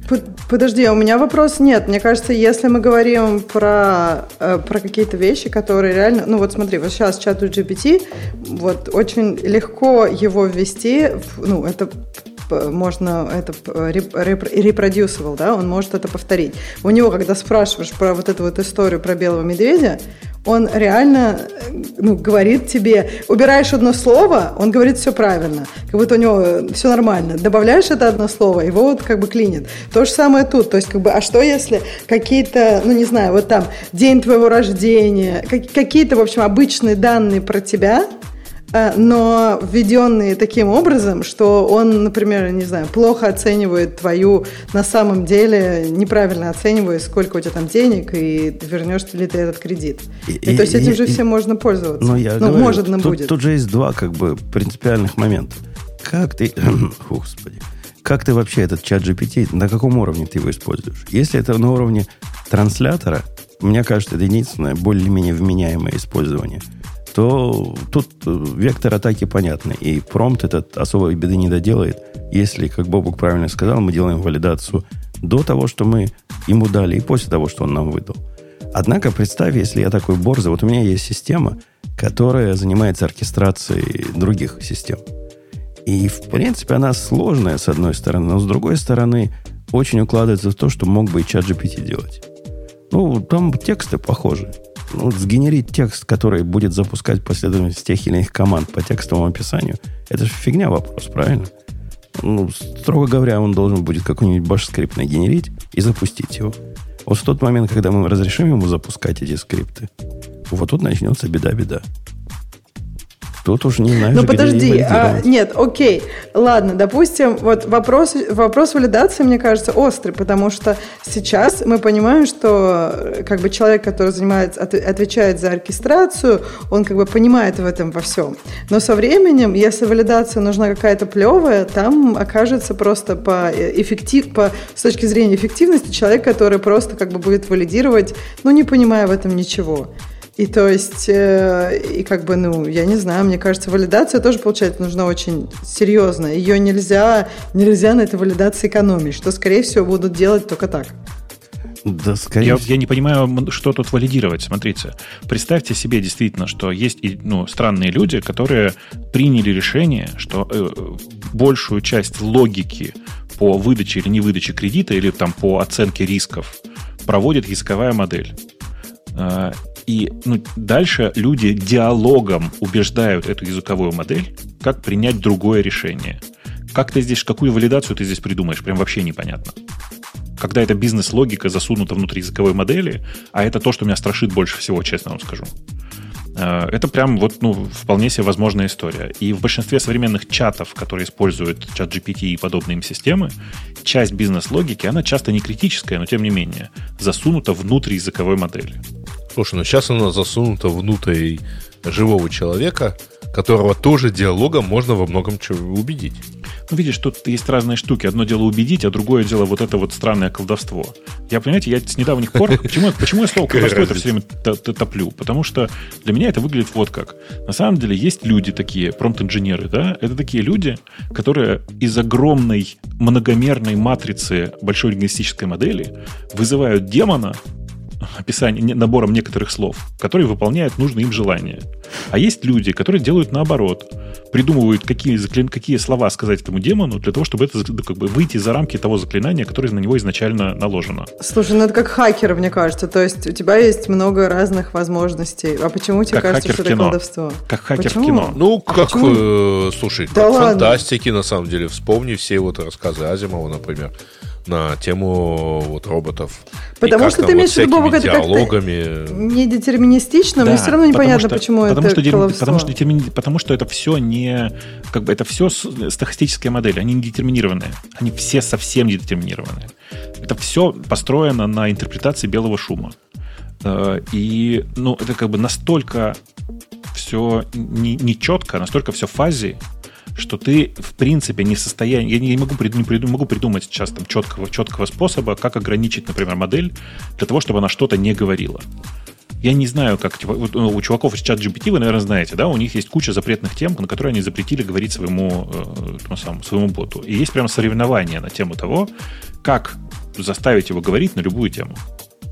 Но э, я так понимаю, что все равно они достаточно неплохо закрутили гайки, то есть это очень сложно Вообще за- заставить. Они более Вообще того, нет. они на, на этом сейчас концентрируются, а, потому что Альтман вот буквально вчера, по-моему, заявил, что они не собираются сейчас начинать тренировать GPT-5. У них много вопросов в отношении GPT-4. Напишите в, напишите в э, поиск любимый ваш чат GPT пробел DEN. DEN. А можно написать в самом чат GPT или нет? Нет, нет, нет, нет он еще не индексировал это все. А. И есть просто конкретный э, э, ну, конкретный набор выражений. Вот это. Den — это прямо конкретный набор выражений, который позволяет э, по сути, делать это все. Jailbreak. Так подожди, а что значит, сигнал? он да. еще не индексировал, если я хочу... Нет, я имею в виду, а если я хочу... То... А, то есть там будет набор выражений, когда я их нагуглю, а потом я могу их попробовать в чат GPT. Ты берешь, то есть ты не помнишь никаких... Да. Ага. Ты вставляешь их в чат GPT в качестве ну, начала твоего разговора. Вот такого, да. Это просто а меня потом чистый... не забанят? Нет, никого не забанили пока. Нет. Это, это просто, это, чтобы ты понимала масштаб трагедии, это известно прямо много уже месяцев. Вот ага. этот промпт большой, он довольно длинный. Давайте, ага. для тех, кто, значит, не видит, давайте я кину в чат в радио. Ну, это один из вариантов. Нифига себе этот промпт. Ну, блин, жесть. А потом э, ну, вот так, так, и, нет, так и появляются всякие инжекшены. Вдруг он там говорил, что именно меня надо забанить и больше никогда никуда не пускать. Нет, нет. Ну, да, почитай его глазами-то. Да ладно, я шучу, успокойтесь, успокойтесь. Короче, это удивительное дело. Это, по сути, программирование нейронки на Глаз выполнение слава. определенных действий с помощью текста. Да. Э, и, ну, да, он большой. Этот, этот объем, в смысле, объем этого jailbreak, он большой. Но если тебе не нужна большая часть из него, ты можешь большую часть выкинуть. То есть ты легко кастомизируешь это, потому что Dan это do anything now. Э, то есть он типа снимает все вообще ограничения, которые только э, есть. Но, например, он по-прежнему сохраняет надпись, что типа, типа in addition you should, you should not generate, generate э, scary, violent or sexual content. Э, и типа ты можешь эту строчку убрать, если она тебе не нужна. Да. Вот. И таких примеров там очень много. Мне кажется, что это на самом деле ну, большое новое, новое э, движение, которое связано на самом деле с человеческим идиотизмом. Человеческий идиотизм здесь в том, что многие попытаются сейчас бизнес-логику притащить внутрь языковой модели. Соблазн очень велик. Так, подожди, а ты думаешь, ну вот смотри, были айфоны, да, и jailbreakали первые N лет, потом, ну, сейчас практически нет. То есть это, я бы так сказала, это не является никак, каким-то большим эффектом на, там, на тех, кто производ, делает приложение для айфона. Обычно, когда там смотришь статистику, это там zero point, сколько-то реальных юзеров, может быть, zero point zero, сколько-то реальных юзеров. А, вот. А, и то есть ты думаешь, эта проблема такая же, то есть она будет сколько-то лет, и потом пройдет, или тебе кажется, что нейронные сети, так как они такие э, недетерминистичные фазе и так далее, это всегда будет, и поэтому никогда нельзя бизнес-логику внут- внутрь модели? Я думаю, я думаю, что нельзя класть бизнес-логику в классическом его понимании внутрь модели, э, внутрь языковой модели, уточню. Ну, то, то есть, есть принятие решения нельзя отдавать роботу. Не, не так. Ты можешь просто сделать отдельную нейронную сеть, которая занимается там разными другими делами, или там даже не нейронную сеть, а старый статистический алгоритм, э, который управляется с помощью э, большой языковой модели. Но большая языковая модель конкретно это не та штука, которая умеет решать бизнес-задачи. А, По крайней мере, пока. Подожди, э, в смысле не умеет решать? Управлять управлению управлять принятием бизнес-решения она может, а сама принимать эти решения не, не, де, ты видишь, дело в том, что не, не здесь читать, не в принятии решения дела, а дело не в делании выводов. Выводы, которые делаются, должны приниматься отдельной нейронной сетью. Понимаешь? Ага. То есть нам одной нейронной сети мало. Нам ну, да? нет, так у тебя тоже в мозгу не одна сеть. А я, я, я все, все эти данные только что попробовал свежие, пока вы так несли. Как-то оно все равно политкорректным остается. Я всего лишь а попро- ты... попросил рассказать еврейскую шутку. А ты повтори ага. еще раз. Если она а ты попроси говорить... сделать вот эту Америку. Я, я сказал ему stay and roll. После этого он таки смог одну шутку сказать, но такую очень политкорректную. Тут есть, видишь, важный момент, что конкретно чат GPT его пытаются ограничить с другой стороны, но это точно, это все знают, что это тупиковый путь, и это путь, по которому Альтман сейчас пошел, просто в качестве временного решения. Тупиковый путь вот в чем.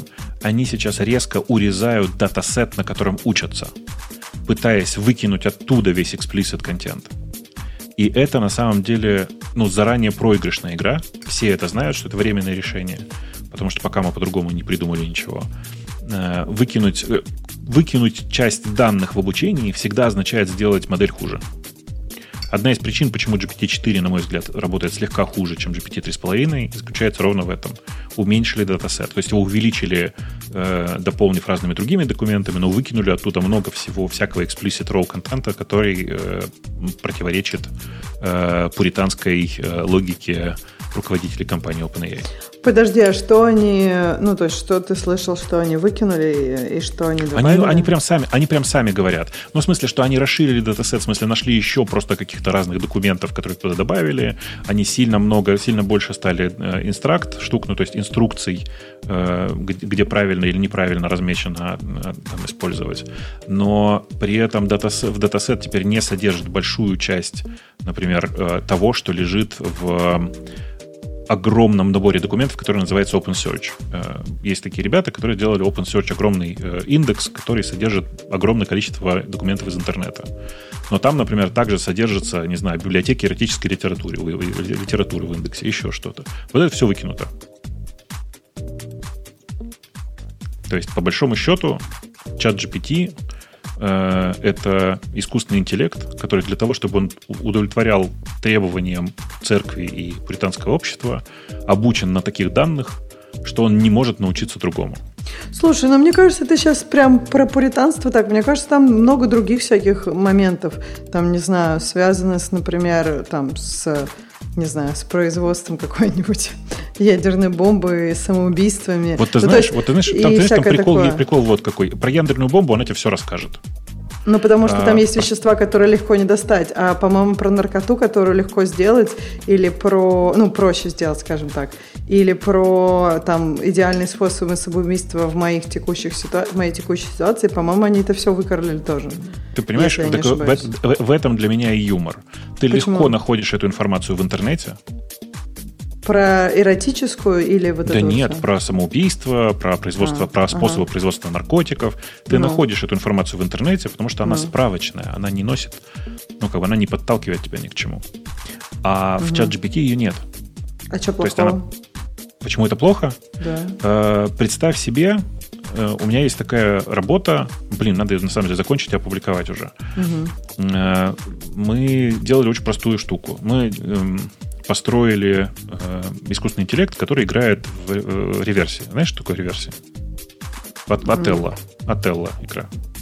Такой, короче, Нет, очень, не, неважно, короче, не, неважно, простая, простая игра с, черно, с черными и белыми фишками на шахматной угу. доске, условно говоря. Okay, okay. Типа шашки. А, это, ну, по-моему, близко к упрощенному Go, да? Не, не, ну, типа, если только очень упрощенному и с очень странными правилами. А, но ну, на самом деле суть тут не в этом. Суть тут не в этом. Мы сначала надрессировали по тому же способу, что AlphaZero, то есть на игре с самой собой, э, систему играть и играть достаточно хорошо, чтобы выигрывать практически любого человека, ага. а потом поставили очень интересный эксперимент. Мы взяли э, одну модель, которая учится без всяких запретов, а у второй мы ввели очень странный запрет. Там нельзя было ставить, короче, запрещено было ставить фишки так, чтобы из них образовывался крестик. Хм. Ну, ну как бы просто. Ну, угу. все банально. Угу. Максимально просто. Угу. И оказалось, что модель, которая обучена, на, обучена никогда не ставить крестик, на угу. лонгране всегда сильно проигрывает угу. той модели, которая, которая, у которой такого запрета не было ну, во время обучения. Это логично, Бобу. Во время Нет? обучения, обрати внимание. Тогда, ну а почему не, не логично-то? Теперь, смотри, это, это, это одна часть. А вторая часть, угу. она для меня гораздо более страшная. Да. Даже отсеяв все те партии, в которых крестик в партии не мог получиться никогда, она все равно проигрывает. Ну, смотри, того... тут же паттерны. Mm. Чем больше у тебя данных, тем больше ты сможешь выделить паттернов. Тем больше ты, как бы, тем сила твоего так распознавания, в скажем в так, будет дело. выше. В том-то и дело. Так ты просто понимаешь, тут прикол в том, что это правило работает, э, ну, в смысле, то, что объем важен, объем имеет uh-huh. решающее значение. Это важно даже тогда, когда в твоей жизни, то есть в, твоей, в жизни этого работы твоей нейронки не создается ситуации, которые, обходи, которые ты обходил, то есть те, те данные, которые ты извлек. То есть, типа, казалось бы, прямого влияния быть не должно, оно есть просто за счет того, что уменьшена база обучения. Конечно, вот. мне кажется, как раз прямо, то есть, э, ну, как бы твоя обучаемость, она же, ну, то есть, чем больше у тебя данных, тем больше, по сути, ты можешь выделить из них паттернов, а чем, чем больше, больше паттернов, у тебя разнообразных да. данных. Ну, разнообразных, да, максимально разнообразных. Так вот, да. Но подожди, слушай, а в интернете что, недостаточно, блин, данных, кроме вот этого всего? Я не понимаю, ты считаешь, обязательно дело, надо эротические книжки нет. добавить, иначе данных, паттерны не Лишних данных не существует. Лишних данных не существует. Извлекая один паттерн из всего, ты, ты сразу делаешь систему хуже. Вот в чем проблема. Интересно. То есть, а что, не знаю, неужели нельзя такие же паттерны извлечь из неэротической? Но это может быть очень важно, для, чтобы быть близким к человеческому мозгу. Дело, дело здесь не в эротике. Дело в том, что а объем снижается. Объем снижается, понимаешь? Объем критически снижается. Ты не закрываешь какую-то большую область э, там, взаимодействия людей, вот в, в данном случае. Да, да. И, и это большая, ну, большая проблема. Так, такая же история с наркотиками, такая же история с оружием, совсем. Поэтому, на самом деле, все понимают, что это временное решение, и там, условно, GPT-10 будет учиться на всем, что есть, э, но э, как бы внедрять другую там правильное слово говорят, не объем, а на самом деле разнообразие. Да, это так и есть, просто э, на большом объеме, на большом объеме объем разнообразия становится одним и тем же.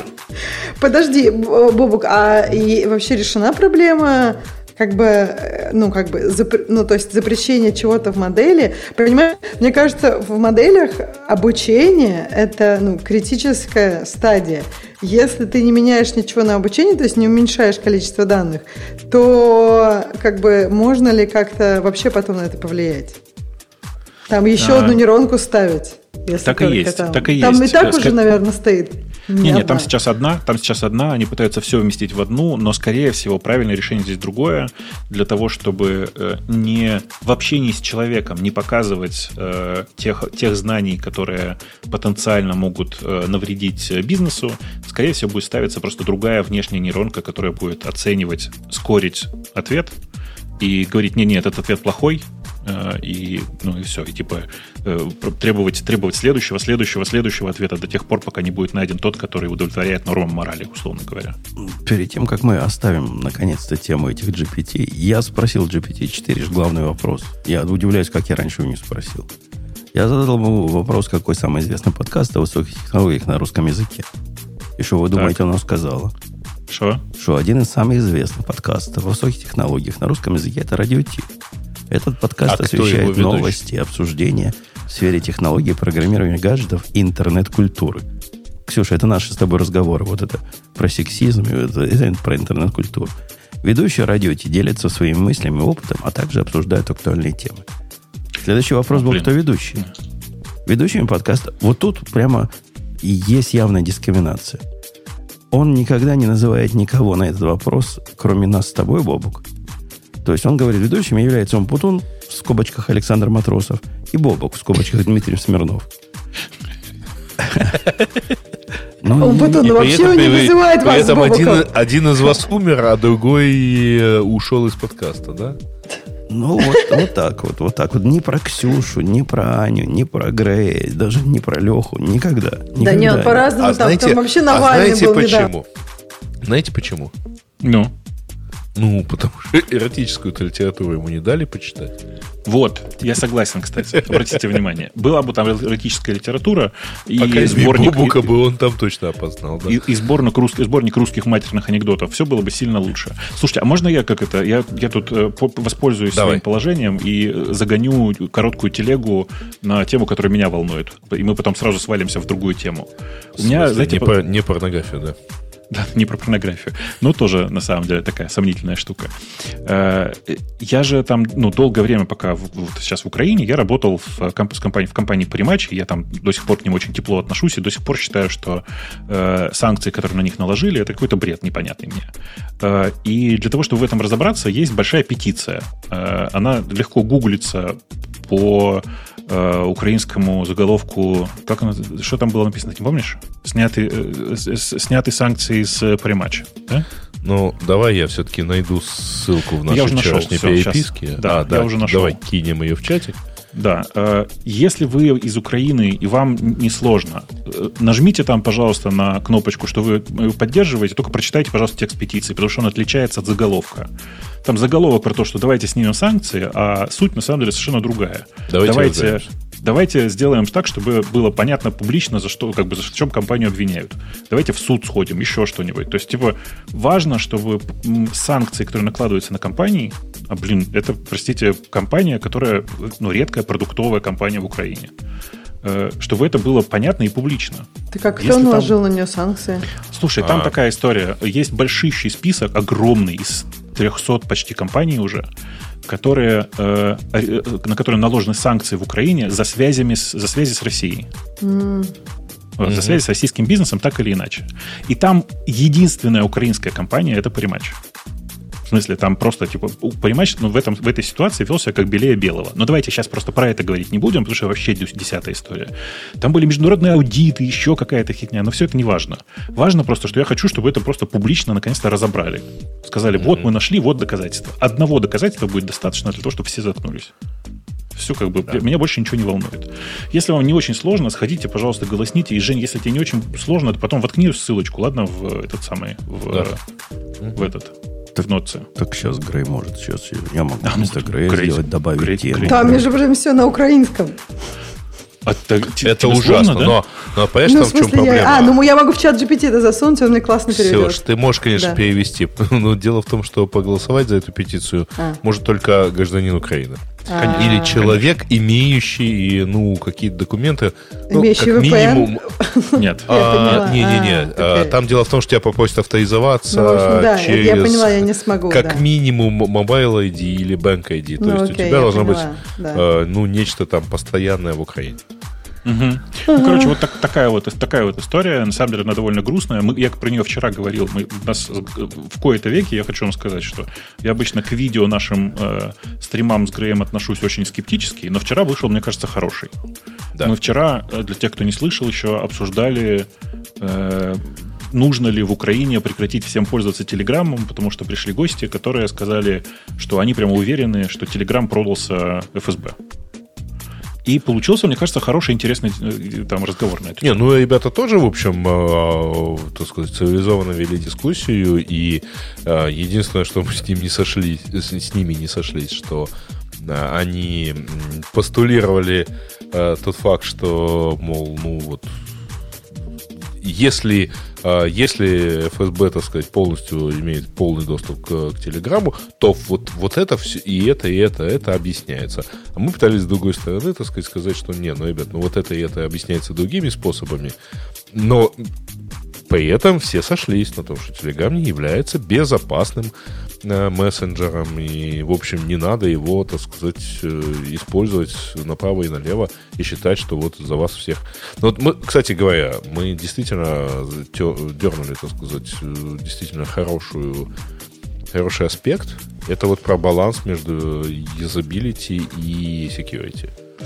Слушайте, вот. это на самом деле большая тема, и по ней еще можно поговорить, но давайте вернемся к нашим темам, потому что есть смежная да. история. Я сейчас дам ссылку на вчерашний стрим в, чат, втыкай, поэтому ладно, втыкай, не, да, не да. мучайтесь. Я, я пока вас на другую тему заведу. Э, значит, э, произошло интересное событие, и хостинг, который хостил YouTube DL, а вы помните, что такое YouTube DL? Да? Это такой чудесный скрипт, ага. набор даже скриптов, который позволяет выкачивать видео, которые лежат в открытом виде с большого количества разных сайтов. Он не только с YouTube, на самом деле, выгружает, прям, практически с э, любого видеохостинга. YouTube DL в какой-то момент начали блокировать по RIA на GitHub, но потом GitHub сказал, нет-нет, все, мы все передумали и все вернул. Вот что важно. Э, и больше того, э, GitHub в какой-то момент объявил, что они будут тратить отдельно деньги на то, чтобы бороться с теми, кто пытается значит, угнетать несчастных э, разработчиков open source. И вроде бы до сих пор этот фонд существует. Так вот, в Германии суд потребовал от хостинга, который называется Uberspace, если я правильно помню, да, вот, нашел, Uberspace. Э, прекратить хостить э, сайт, э, который, с которого раздавался YouTube При том, что это просто сайт, с которого ты мог прочитать, как пользоваться YouTube DL и скачать последнюю версию. Это, конечно, я не знаю, как вам, для меня это просто ну, чудовищная история, потому что это попытка ввести цензуру, причем цензуру, управляемую даже не государством, а РИА и ну, там, смежными вот этими ассоциациями которые, в принципе, там все что угодно сейчас можно представить, что они захотят, не знаю, удалить. Э... Слушай, а странная история, кстати говоря, что mm? этот иск подан э, именно музыкальными компаниями, а не YouTube. Которые, Конечно. по идее, являются пострадавшей, могут являться пострадавшей стороной от того, что ты используешь YouTube DL. Ну, и там мы YouTube никогда на это не пойдет, потому что это вызовет слишком много хейта. Это, во-первых. Во-вторых, ну, это, это очень втихую, тихую ага. суд, суд шел на эту тему. И изначально та, та сторона, которая подавала, на, подавала в иски по DMCA на YouTube DL, это была RIA. Ну, так что... э, этот, а, а, и, AA, да. Ну, это, это ассоциация, для... ассоциация звуко, звукозаписывающих компаний Америки. Вот как это. Uh-huh. Recording Industry Association of America, если, кажется, правильно помню так. Вот. Uh-huh. А, тут кто-то пишет, что YouTube DL, кстати, не работает, а форк его работает. Там, кажется, а, речь идет по YT-DLP. Да. Кстати, реально, я, я помню, я вот пытался поставить себе Э, мне надо было что-то скачать, YouTube делал мне не, застав... не удалось заставить заработать, а вот этот YT DLP, он, да, работает нормально. Да-да, есть, ну, есть сейчас много, на самом деле, форков, и некоторые из них специально обрезаны, чтобы работать только с YouTube, ну и так далее. То есть там сейчас, ну, много всякого. А, кстати, на этой неделе была еще одна тема, тоже связанная с Universal Music Group. Они написали в Spotify и э, Apple Music с требованием э, запретить э, публикацию музыкального материала, созданного с использованием генеративного AI. Поскольку это вследствие обучения на копи- закопирайченной музыке, в том числе, которая находится под копирайтом UMG, то есть Universal, а, это приводит, возможно, к нарушению вот, авторских прав. И, по-моему, там у них даже есть какие-то готовые там, а, один или два примера, когда а, сгенерированная музыка до, там, до неотличимости, или как там полагается говорить, похожа на закопирайченную. До смешения. До смешения. Да. Никто из э, стриминговых платформ не прокомментировал никому ничего, но вот такая новость была на этой неделе. Меня всегда это очень бесит, потому что тогда я следующим этапом требую, чтобы э, никто из тех, кто слышал музыку Битлз, не имел права сочинять музыку. Потому что любая музыка, которую ты слышишь, она так или иначе влияет на ту музыку, которую ты потом пишешь. А это очень смешно, потому что, ну, то есть, вот подобный пример, кстати, тоже показывает иронию потому что э, один из самых громких э, кейсов в истории копирайта это история, когда Джордж Харрисон был признан, э, ну, как бы нарушившим копирайт э, другой песни, поскольку вот там песня, написанная им, там, по-моему, My Sweet Lord, если я не ошибаюсь, она вот была похожа достаточно сильно на другую песню, и его признали виновным, он там платил штраф за это. Ну, я, собственно, на это и намекаю, что здесь ага. всегда все очень, все очень тонко. А уж особенно для тех, кто слушает российскую поп-музыку, там вообще просто капец, потому что там половина Не, ну, песен... Это почему в вашем творчестве так много ремейков? Да, да, да, да, да. Да, да, в моем вообще их очень много, безусловно. Ну вот, но это в принципе, не ремейки, к теме... это каверы. Блин, да. Э, почему я, собственно, про эту тему-то заговорил, про блокировку, попытку блокирования сайта YouTube DL? Потому что, во-первых, э, это очень старый кейс, и, как вы правильно заметили, сам YouTube DL сейчас вообще даже не работает. Но и сайт его пытаются продолжить блокировать, очевидно, адвокаты, которым за это ну, в какой-то момент э, заплатили. При этом есть уже несколько разных кейсов, которые доказывают, что скачивание с YouTube легально. То есть, ну, если это видео, лежащее в открытом доступе, то скачивание с YouTube является легальным действием. И, ну, в принципе, просто ты смотришь на это, и я реально я не очень понимаю, откуда вообще мог взяться такой трэш. Нет, ну тут самый трэш даже не в этом. Может, я упустил вот ту часть, которой ты про самый трэш говорил. Но бегают-то не за сайтом YouTube DL, а бегают за хостером, который хостит сайт YouTube DL. Вот его пытаются ну, чморить. Так он просто отказался же удалять сайт, понимаешь? Ну да, ему просто предъявили претензию на, ну, типа, ты удали, а, а он сказал, да нет. К нему пришли из DMCA с требованием удалить этот сайт, Э, в Германию, понимаете, да, с DMCA, с DMCA. Э, на что чувак, на что, собственно, сайт, э, хостинг сказал, что, в принципе, не, не видит причины в удалении. И после этого ему выкатили иск на тему того, что он распространяет софт, который, который позволяет пиратить. Слушайте, вот. а реально все, что с YouTube можно скачать, это абсолютно легально? Если, а ты если... это делаешь, когда заходишь на сайт, на самом деле. На какой Конечно. сайт? То на YouTube? Ну, ты заходишь ну, на YouTube, да. начинаешь смотреть э, ролик. Ты не можешь да. его посмотреть, не скачав его. Особенно А-а-а. в условиях использования HTML5. когда у тебя фактически браузер... Ой, ну come on, тогда то же самое с, э, не знаю, Apple, э, как Ксюш, там их... Но, ну, извини, со пожалуйста. всеми остальными Netflix технически, тоже. Технически, если ты запрещаешь скачивание роликов с YouTube э, программными средствами, ты должна выключить браузер. Потому что это программное Нет, ну а то же самое Netflix, не, Amazon Prime, не, все остальное. Не, не, не, не так. Там, там DRM есть, понимаешь? Там да. тебе надо ломать DRM. Ломание DRM, вот, вот в этот момент начинается уже нелегальное нет, поле. Нет, нет, нет, еще, еще раньше начинается. Те видео, которые можно скачать без логина, ты имеешь полное право скачивать любыми средствами то, что ты, то, то, то, за что требуется заплатить для того, чтобы посмотреть. Или, по крайней мере, пройти проверку возраста, например. Не, нет, это прям конкретно про заплатить. Уже гарантированно, типа, является нарушением закона. Все, что бесплатно доступно в интернете, может быть скачано как угодно, потому что ты открываешь там приватную страницу браузера, если ты это видео смотришь, значит, ты можешь его скачивать. Потому что а, это какой-то закон? Ну, да потому что, это, не это, знаю, вот представь, это, есть там те... блогеры, которые получают огромные деньги за рекламу, а тут, получается, можно скачать... Они, э, они ничего не теряют, потому что реклама, которую они получают, она вшита в видеоролик. Понимаешь? А, ну то есть, нет, подожди, но потом это вы, вы на каком-то сайте выкладывается, это можно смотреть и... Подожди, а выкладывать, бы... это выкладывать нельзя. А, скачивать а, можно. У тебя нет права на публикацию. Конечно. А, потреблять ты можешь контент ты не можешь. любым способом. Окей, Распространять ты не имеешь права Распространять вообще. не можешь. Окей, хорошо. Я, я, теперь я поняла, что я не понимала. То есть нельзя выложить это на каком-то рандомном сайте, чтобы все не, остальные нельзя. смотрели. Я могу сама у себя в этом, я не знаю, в клубочке, там, под, под, под одеялом смотреть. Я поняла. Угу. Почему? Ты можешь это смотреть как угодно. И ты даже не отвечаешь, если ты это смотришь у себя на летней площадке, а через забор это смотрит сосед. Все так. У тебя нет, все так. нет в этом, э, нет, у тебя нет обязательства обеспечить приватность твоего просмотра, но ты не имеешь права публиковать от своего, ну, от любого имени, э, короче, предпринимать усилия на распространение. Ровно так же, как мы смотрим презентации Apple. Мы имеем право смотреть любым способом и комментировать это. Мы не имеем права делать рестрим. Да-да, комментировать можем, причем комментировать без оригинальной аудиодорожки. То есть, в смысле, использовать оригинальную дорожку только в наших ушах. Поэтому у нас все эти стримы выглядят так. Есть стрим с нашими голосами, а отдельно включите, пожалуйста, стрим с Apple.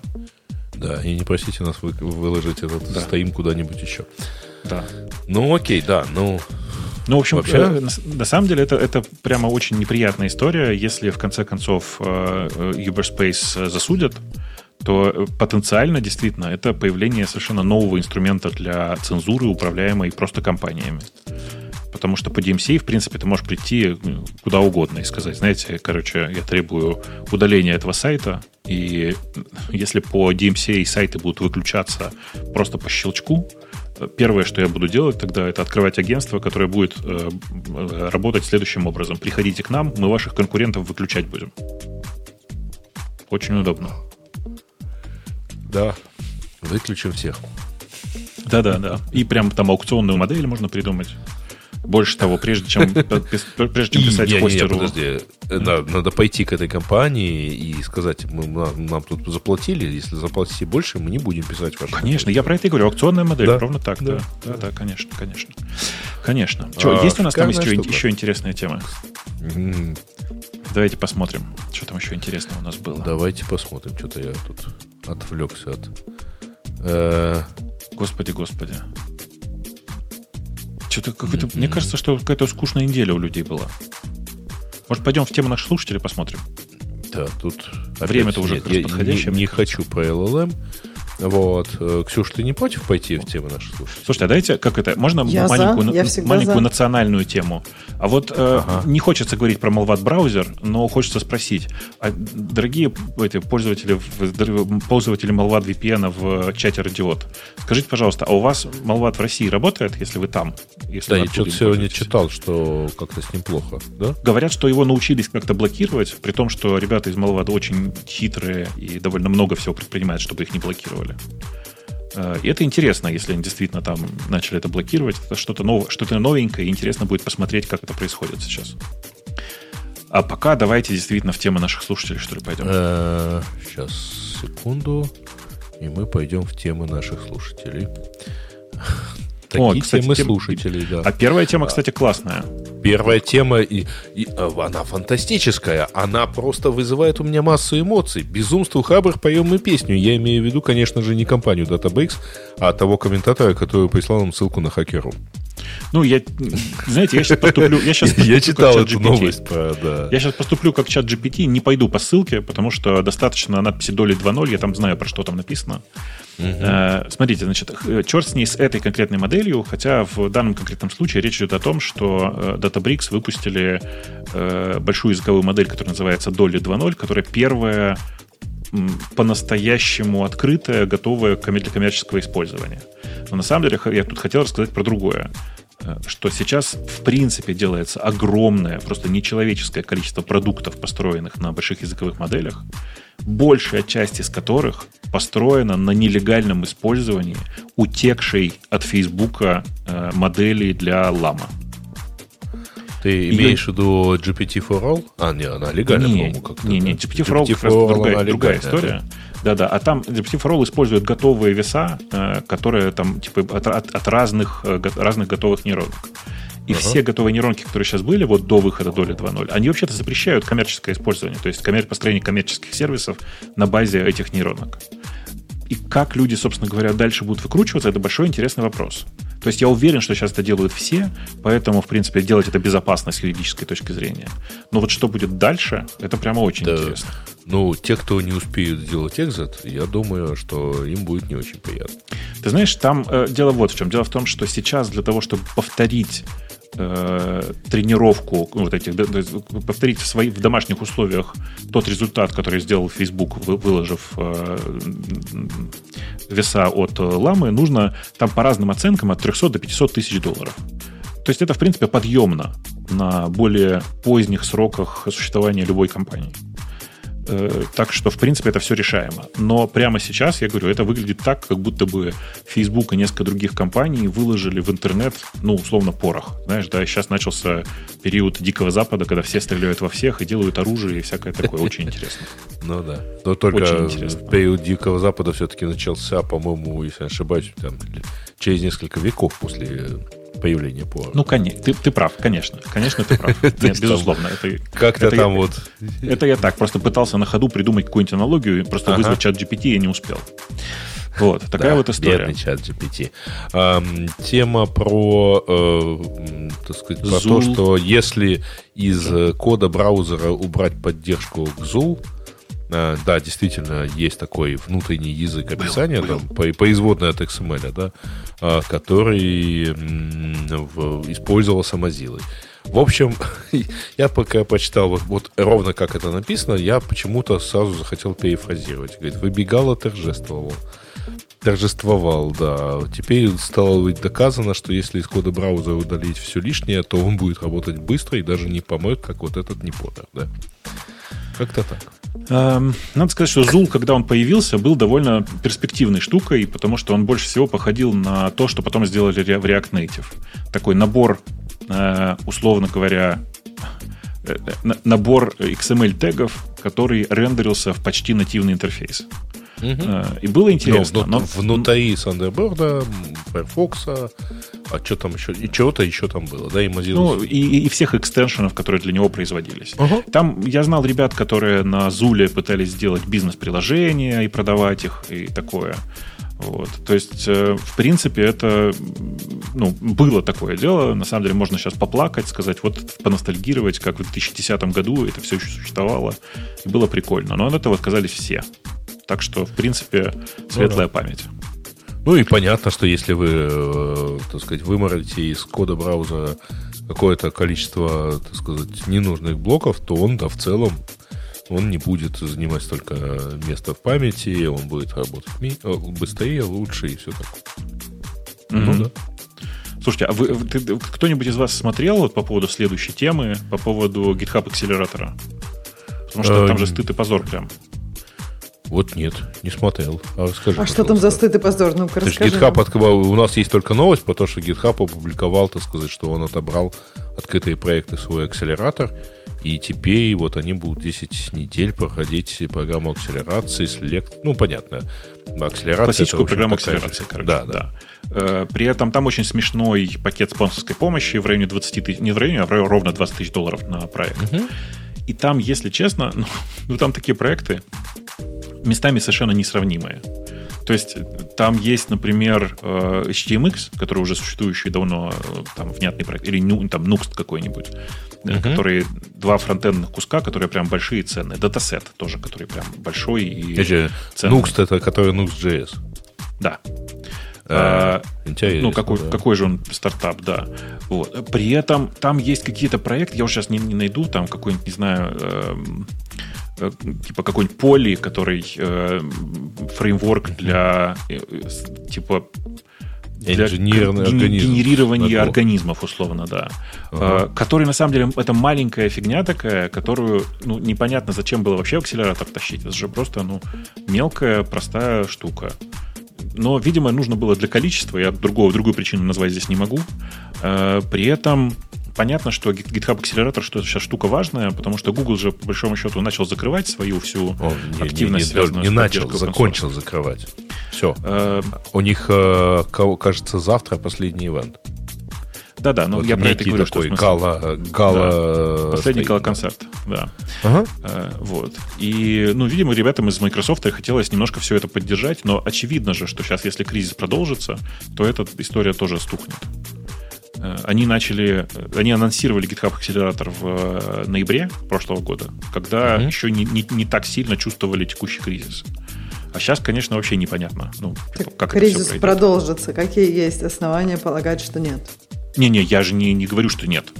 Я просто как делаю такую оговорку, что если произойдет чудо и кризис вдруг закончится, ну, я не знаю, например, вдруг Microsoft решил перейти в, своим, в своих расчетах на биткоины, а биткоины вырастут резко до 300 за доллар.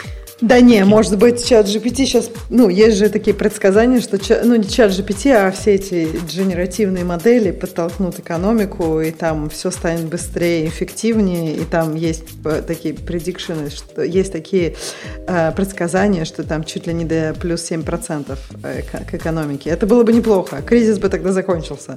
Не, нет, даже это очень классно 7... было бы. Да, это но я не, ну, то есть тут непонятно, как оно будет быстро, и как ты сказал, вон, сейчас кто-нибудь засунет э, чат, ну, ChatGPT или что-нибудь такое, какую-нибудь бизнес-модель, и потом, э, не знаю, поплатится за это очень сильно. И вся эта движуха станет такой медленной, размеренной и растянется лет на 10 движуха, да. Знаешь, я, я просто предлагаю ну, уравнять, вот, типа, озвучить тогда все варианты, варианты вот этого приятного для нас развития событий. То есть ChatGPT внезапно даст огромный буст экономики, который поможет всем компаниям.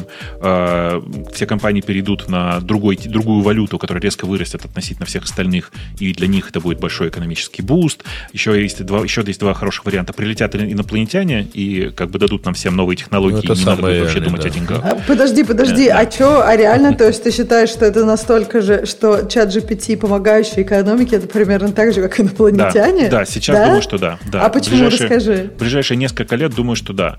Потому что то, что мы сейчас видим, это штука, которую нельзя использовать в бизнесе.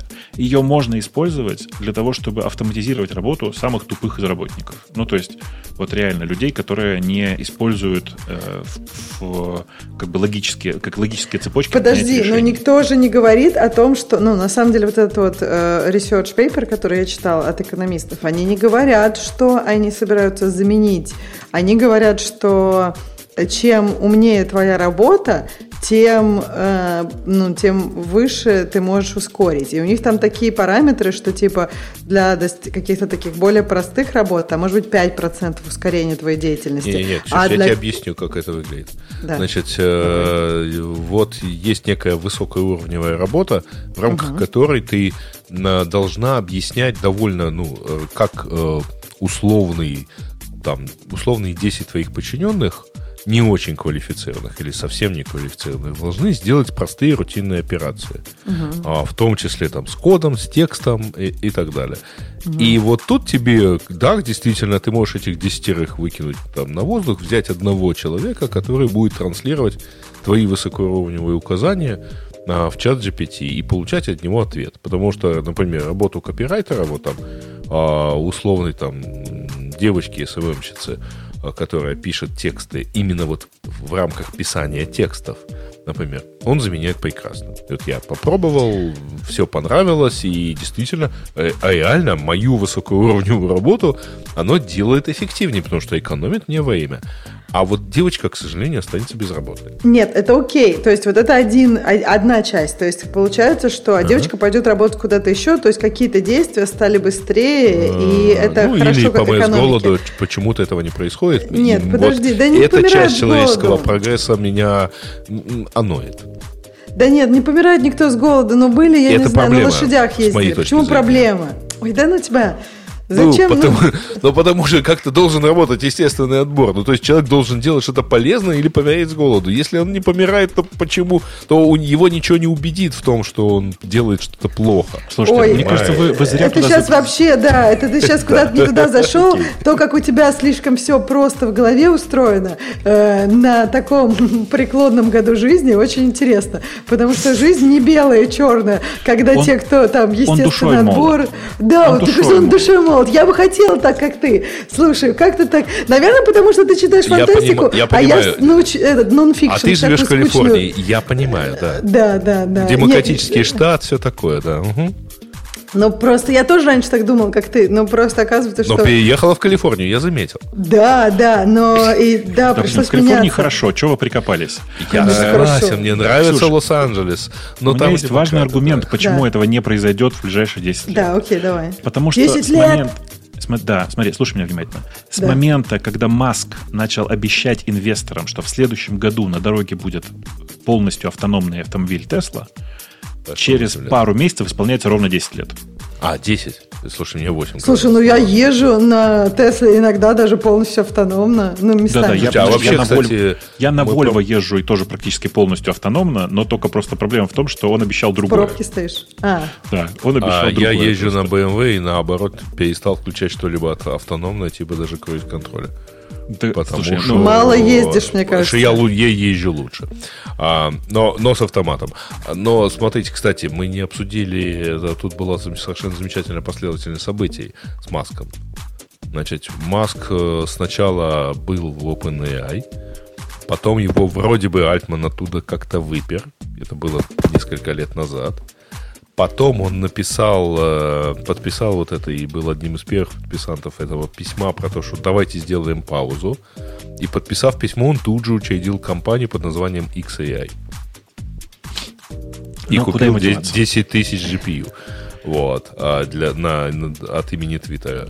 Ну, прикольно. Че, чувак последовательный. Ну, понятно да. было. Буква П в фамилии Маска означает последовательность. Угу. Слушай, ну мне кажется, всем было понятно, что когда он подписывал это письмо, он просто хотел, чтобы все остальные подождали, пока он быстро все натренирует. То есть, мне кажется, сомнений ни у кого не было. То есть, э, и понятно было, что никто все-таки не все в тебе плохое, не все в тебе плохое и убила Калифорния, да.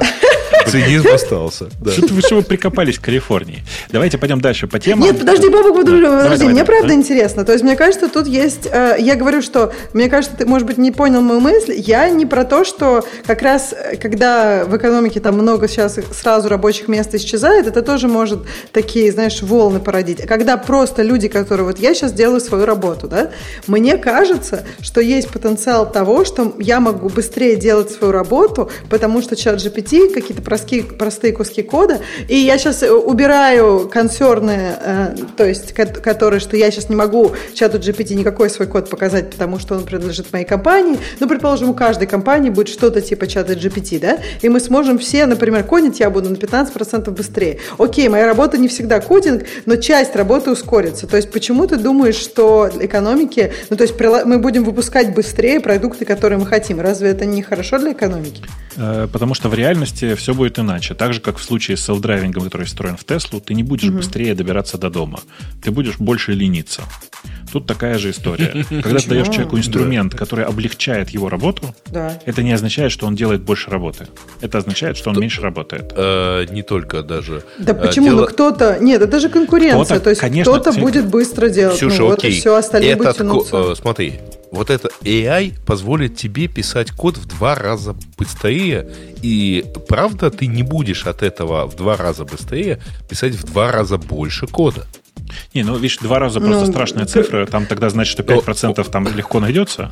Нет, там просто да, фишка в том, окей. что да, что как бы если в два ну, раза, что? то есть понятно, что не, моя работа и работа любого человека, когда ты работаешь в команде, это не только код. Поэтому я не думаю, что чат GPT от того, что ты, там, От того, что ты на 10% быстрее будешь фиксить баги, э, прорыва не будет точно. Мы просто смотрим, ребят, мы просто смотрим в область, в которой этот прорыв просто возможен. Да. А вы посмотрите на, ну как тебе поможет появление чат GPT в системе в, в агрикультурной части Калифорнии? Что там, коровы станут лучше доиться, и миндальство начнет Нет, лучше расти? Бетон начнет быстрее застывать. Ой, так в том-то и фишка, что тебе, ну то есть какие-то отрасли вырастут сильнее, какие-то отрасли меньше. Почему Я просто думаю, что даже те, которые вырастут, быть... они вырастут ну. незначительно. Вот что я пытаюсь сказать. А, то есть то ты есть, думаешь, ну, что это будет там типа ноль, ну, нули типа, какие-то я думаю, что, я думаю, что это в лучшем случае, типа, давай, эффективность работы работы программиста вырастет на 5%. Приведет ли это к, okay. к увеличению эффективности работы компаний, в которой он работает? Скорее всего, нет. Почему? Там будет хорошо. Если ну, продукт будет, там, у тебя главный там, продукт. Потому что там будет производная какая-то, и там из 5% получится один. Слушайте, ну подожди, окей, а, ну не только же программисты. Вы, вы в курсе, вот что, все, не, что у, не во всех компаниях, а, условно говоря, первая производная это код. Ну, конечно. Так нет, На я самом говорю, деле, так, в некоторых подожди. случаях код – это таития производная. Окей, но от текст... бизнес-логики и прочих но решений. Все, что связано с текстом, тоже, мне кажется, производство текста, мне кажется, может увеличиться гораздо даже сильнее, чем производство кода. Э, оно, ну, оно не, не приводит, знаю. смотри, производство текста не приводит к увеличению условно валового дохода, понимаешь? У тебя в одном месте растут доходы, в другом растут расходы. И тебе для того, чтобы в общем, как бы для, для общества в целом экономика пришла в более здоровое состояние, нужно производить больше полезного, а не просто больше производить. И в случае с текстом... Больше того, что потребляется. Ну да. Что да, значит полезного? Иногда оно не полезное, но потребляется. Не, ну е- полезного есть же теория полезности, которая да. немного отличается от Маркса. Вот. Типа того. Э, на самом деле, я вот что пытаюсь сказать, что мы просто с, слишком далеко пока от того инструмента, который в действительности начнет помогать хоть сколько-нибудь широкой аудитории. Сейчас чат GPT не пользуются даже те, кто уже мог бы начать этим пользоваться. Там, грубо говоря, сейчас даже SEOшники до сих пор не пользуются чат GPT. Ну, подожди, это всегда все остается. Хирурги руки мыть не, стра- не сразу стали. Это понятно. Просто, я поэтому и говорю, что в ближайшие 10 лет нам ничего не светит. Вот в этом Прям думаешь, 10 Но... лет. А, Слушайте, а, я, я тут, Бобук, знаешь, на сторону ну, Ксюши стану. даже голос улучшился. Ну. Слушал, я вас слушал и, и решил, что на сторону Ксюши стану. Нафиг нам все вот эти копирайтеры и всякие прочие текстосоздаватели. Правильно Ксюша говорит? Если нашу производительность это улучшает, сколько они обещают? В десятикратно. Процентов на 50, если в реальности улучшит, это уже даст такой буст всему, и в том числе общей экономике, что мало не покажется. Жень, ты понимаешь, что э, ну, в твоем конкретном случае это одна история, а вот в Ксюшином случае она может сколько угодно напрограммировать новых фич, но пока копирайтеры не напишут текст про них, а маркетологи не придумают, как это продвигать, в общем, фичи зарелизены не будут. Это с чего ты это взял? Да, это какое-то смелое, а, смелое такое утверждение. Да, вообще очень смело. Ксюшины фреймворки зачем? не будут работать без копирайтеров. Понятно. Это Нет, Ксюшины слово. новые фичи для, для энд-юзеров не будут э, она выпущены не, она не без пишет, соответствующей она не поддержки. пишет для энд-юзеров. И далеко не, не все фичи нуждаются вот в этих бездельниках, которые не, ты не, говоришь. Не, я сейчас вообще пишу, на самом деле, для end-юзеров, и не все фичи нужны копирайтеры. Там иногда, ну, там иногда какие-то маркетологи, вот, я не знаю, у нас недавно был launch, новый видео-эдитинг в Инстаграме, и окей, да, там даже было что-то, но у нас куча фич, ты понимаешь, не то, и не, не каждая фича. Если бы, то есть я вы думаю, пишете то, что бы... не видно, подожди, вы пишете то, что не видно рядовому пользователю, что невозможно представить, как э, Э, продуктовую фичу для этого самого пользователя. Э, то есть ваша работа не видна вообще никому. То есть работа видна только когда маркетологи написали. Без маркетологов вообще никакой работы нет. Ой, какой ужас. Эм, слушай, я, не так все ну, работает. Маркетологи бы озолотились, если бы у нас по программисту, по, ну, у программиста было бы у каждого маркетолога. Ну, в смысле... я тебя удивлю. Это не так но, работает. А, любая фича, написанная программистами, не видна живому человеку, пока в нее не ткнут пальцем. Да ну, Грей, что, ты, что ты, ты, имеешь в виду? Я вообще не понимаю. Такую ерунду. А нужно. ты никогда не видела тексты типа э, фичи в... Ты никогда не обнаруживала вдруг спустя несколько лет фичи в iOS, например? И, и да, что, но маркетологи мне вообще никак не помогают. Если, э, если, iOS, если iOS пишет... А ведь кто-то отчитался, что он их ее написал. Грей, а iOS, iOS, знает, пишет, никто... скажем, 5000 человек. Эти 5000 человек мы ускорим на 50%, и они напишут все это быстрее. Почему? Я, и... думаю, я думаю, 50% это очень реалистичный сценарий. Десятикратный мало реалистичный, а 50%. И, и эти фичи не будет использовать, условно говоря, и, и вот у нас, у нас, и вот у нас оказывается, что... Так подожди, твоих маркетологов еще легче заменить. Я не знаю, вот я могу под каждую фичу пресс-релиз сделать. Конечно. Это, это менеджеры и, и маркетологи. Без них Нет. вот не пойдет а, продукт. Не, ну как? Если маркетологи придумают что-нибудь, что не напишут разработчики, то, конечно, и продукт тоже не пойдет. Но вы почему-то считаете, что достаточно написать, и все этим будут пользоваться. Да нет, угу. мы считаем, что увеличить производительность надо там, где ее важно увеличивать. Прекрасно. А, знаешь, э, это напоминает э, советское социалистическое соревнование когда конвейер по выпуску э, ботинок на левую ногу победил э, конвейер, который выпускает ботинки на правую ногу. Это полнейшая дичь, потому что тот же самый э, Ксюшина, вот эта альма-матра, которая нанимала людей как не в себя, она нанимала их, ну, в том числе и по безумным причинам, но там же был и резон.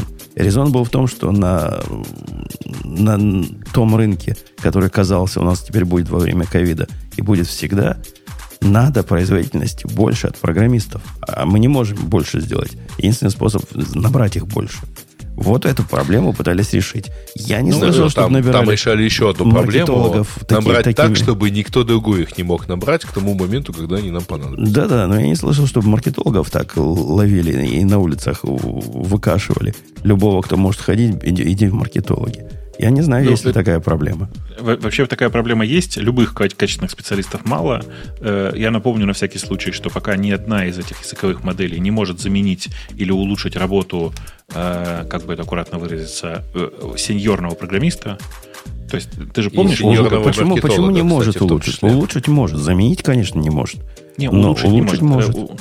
Не, не улучшить нет. Ну, типа, облегчить работу, да? Ну, улучшить. это и есть улучшить. Если ты тебе не... легче работать, то это уже... Не, но, слушай, э... ты не станешь производить больше решений. Ты станешь производить ну, больше кода, э, и легче его будешь производить. Но это не, не заставит тебя... Ну, короче, у тебя ага. bottleneck не в написании кода. У тебя bottleneck в придумывании того, в чем пока ни одна такая сеть не помогает. Понимаешь? Ну, тут вообще поспорить можно.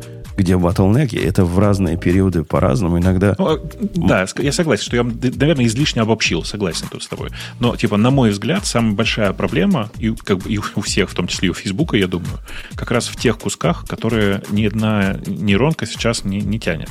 То есть в том, чтобы принимать э, правильные, четкие решение на архитектурном, скорее, уровне. Но она подбирает, а это, значит, она уже подбирается к этому местами. Прямо реально это, подбирается. У меня тоже такое зыбкое ощущение, что оно уже где-то кажется, что близко. Но пока каждый раз, когда я это вижу, мне, мне много чего править внутри.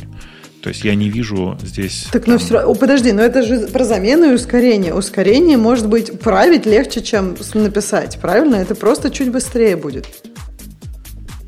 Ну, чуть быстрее что? Действительно, ну, блин, моя работа, ботинки есть... на левую ногу делать? Да нет. Ну, почему? Делать то, нет, что ну мы вот делаем доку всегда. мне надо написать, конечно. Или, ну, какой-то кусочек функции мне написать надо. Или, И ну... результат будет какой? Ты быстрее будешь делать, ты больше будешь делать? Ну, в смысле, я быстрее могу, делать? я быстрее выпущу продукт, например. Ну, это то, что, подожди, то, что Ксюша, э, то, что Гриша уже тебе сказал.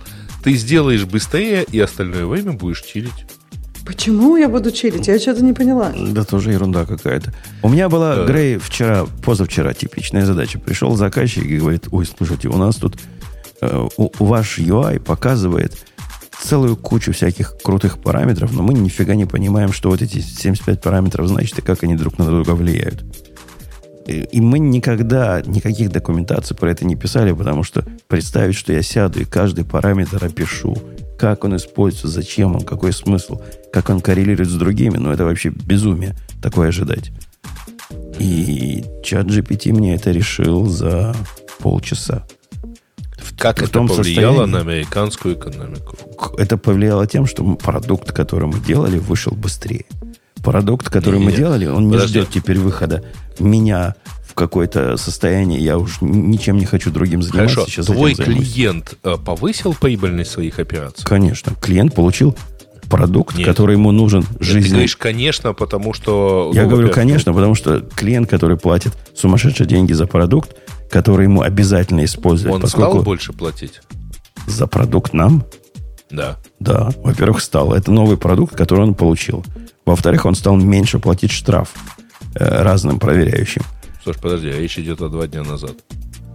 Ну, ну и Ты что? предполагаешь, что он будет платить меньше, правда? Потому Ну. что он будет более грамотно пользоваться твоим продуктом. Да, да нет, я, я не предполагаю, я знаю. Я давно, знаешь, тут сижу и понимаю, зачем они продукты эти используют и зачем они платят за них странные баблосики. У, у меня, у меня есть радикальное предложение. Предлагаю дообсудить эту тему э, в следующем выпуске, потому что кажется, что вы уже ходите по одному и тому же месту. Во-первых, по кругу, а во-вторых, А. мы так далеко ушли от исходной темы. Я напомню, что речь шла о э, итогах акселератора, точнее, итогах отбора гитхабом проектов в акселератор. Ну, так глядя, вышло, на, г- глядя на список проектов и на очень, э, э, ну, от- прямо, скажем, даже отсутствующее, даже не могу сказать, это очень невнятное, описание того, что будем, будут этим акселератором предлагать, ну, я бы сказал, что это немножко фейл, потому что GitHub, мягко, мягко говоря, просто решил по 20 тысяч раздать каким-то там странно отобранным проектам. Э, давайте э, этот самый... Ну, потому что я не понимаю, чем их будут, собираются учить. У меня еще есть одно предложение. Вот просто больше сегодня там забыть эти темы, которые вот про ChatGPT, потому что народ их не несет и несет. Ты а не хочешь обсудить, невозможно. что пользователь выиграл в лотерее с помощью ChatGPT? Как же так? А когда он начнет, когда он выиграет в десятый по счете, подает лотереи помощью чат GPT, тогда давайте будем обсуждать. А, прикинь, а прикиньте, он реально начнет. Вот это будет А, жесть. а, пусть, э, пусть перекинется на скачки. В общем, Кстати, э, да. Кстати, пускай чат GPT выведет наконец этого хотя бы сферического коня в вакууме. Прикиньте, Договорились. да. Э, Договорились. Давай- Давайте, давайте все-таки закругляться. Э, Мы просидели довольно долго. Да, да. Тут есть вот разве что Rust Foundation представила Rust Trademark Policy. Я думаю, что это надо запихать в темы на гиковский выпуск и пообсуждать, потому что на самом деле она такая довольно техническая. Срам- там срамота ходячая сейчас сплошная. Да, я согласен, но там много технических интересных. У меня есть, А, детали одно- есть, которые а- можно один пообсуждать. призыв к нашей аудитории. Товарищи, уже второй попадает, или третий даже попадает выпуск. А, Темы наших слушателей набирают какие-то вот единицы баллов на, и вообще крайне какие-то странные. А давайте вы, тоже проявите какую-то активность и принесете нам побольше хороших тем. Э, А И, также и, по крайней товарищ- мере, по- поактивнее их почитайте, поголосуйте. Ровно так. А также товарищ, который третью, третью неделю подряд присылает нам одну и ту же новость, пожалуйста, если мы ее уже один раз скипнули, пожалуйста, не надо нести в эту новость еще раз. А, Четвертый раз за все платит, и мы их просто забаним. Э, В, к вопросу о маркетологах. В Яндексе в одной из комнат, где сидели маркетологи, там такая стеклянная комнатушка была, там их сидело штук 8. Я помню. Это висела табличка, висела табличка с надписью «Пожалуйста, не надо стучать. Маркетологи вас слышат и видят, просто не любят». Так вот, пожалуйста, не надо больше присылать одни и те же новости. Мы вас слышим и видим. Просто, Лучше. видимо, мы вас не полюбили.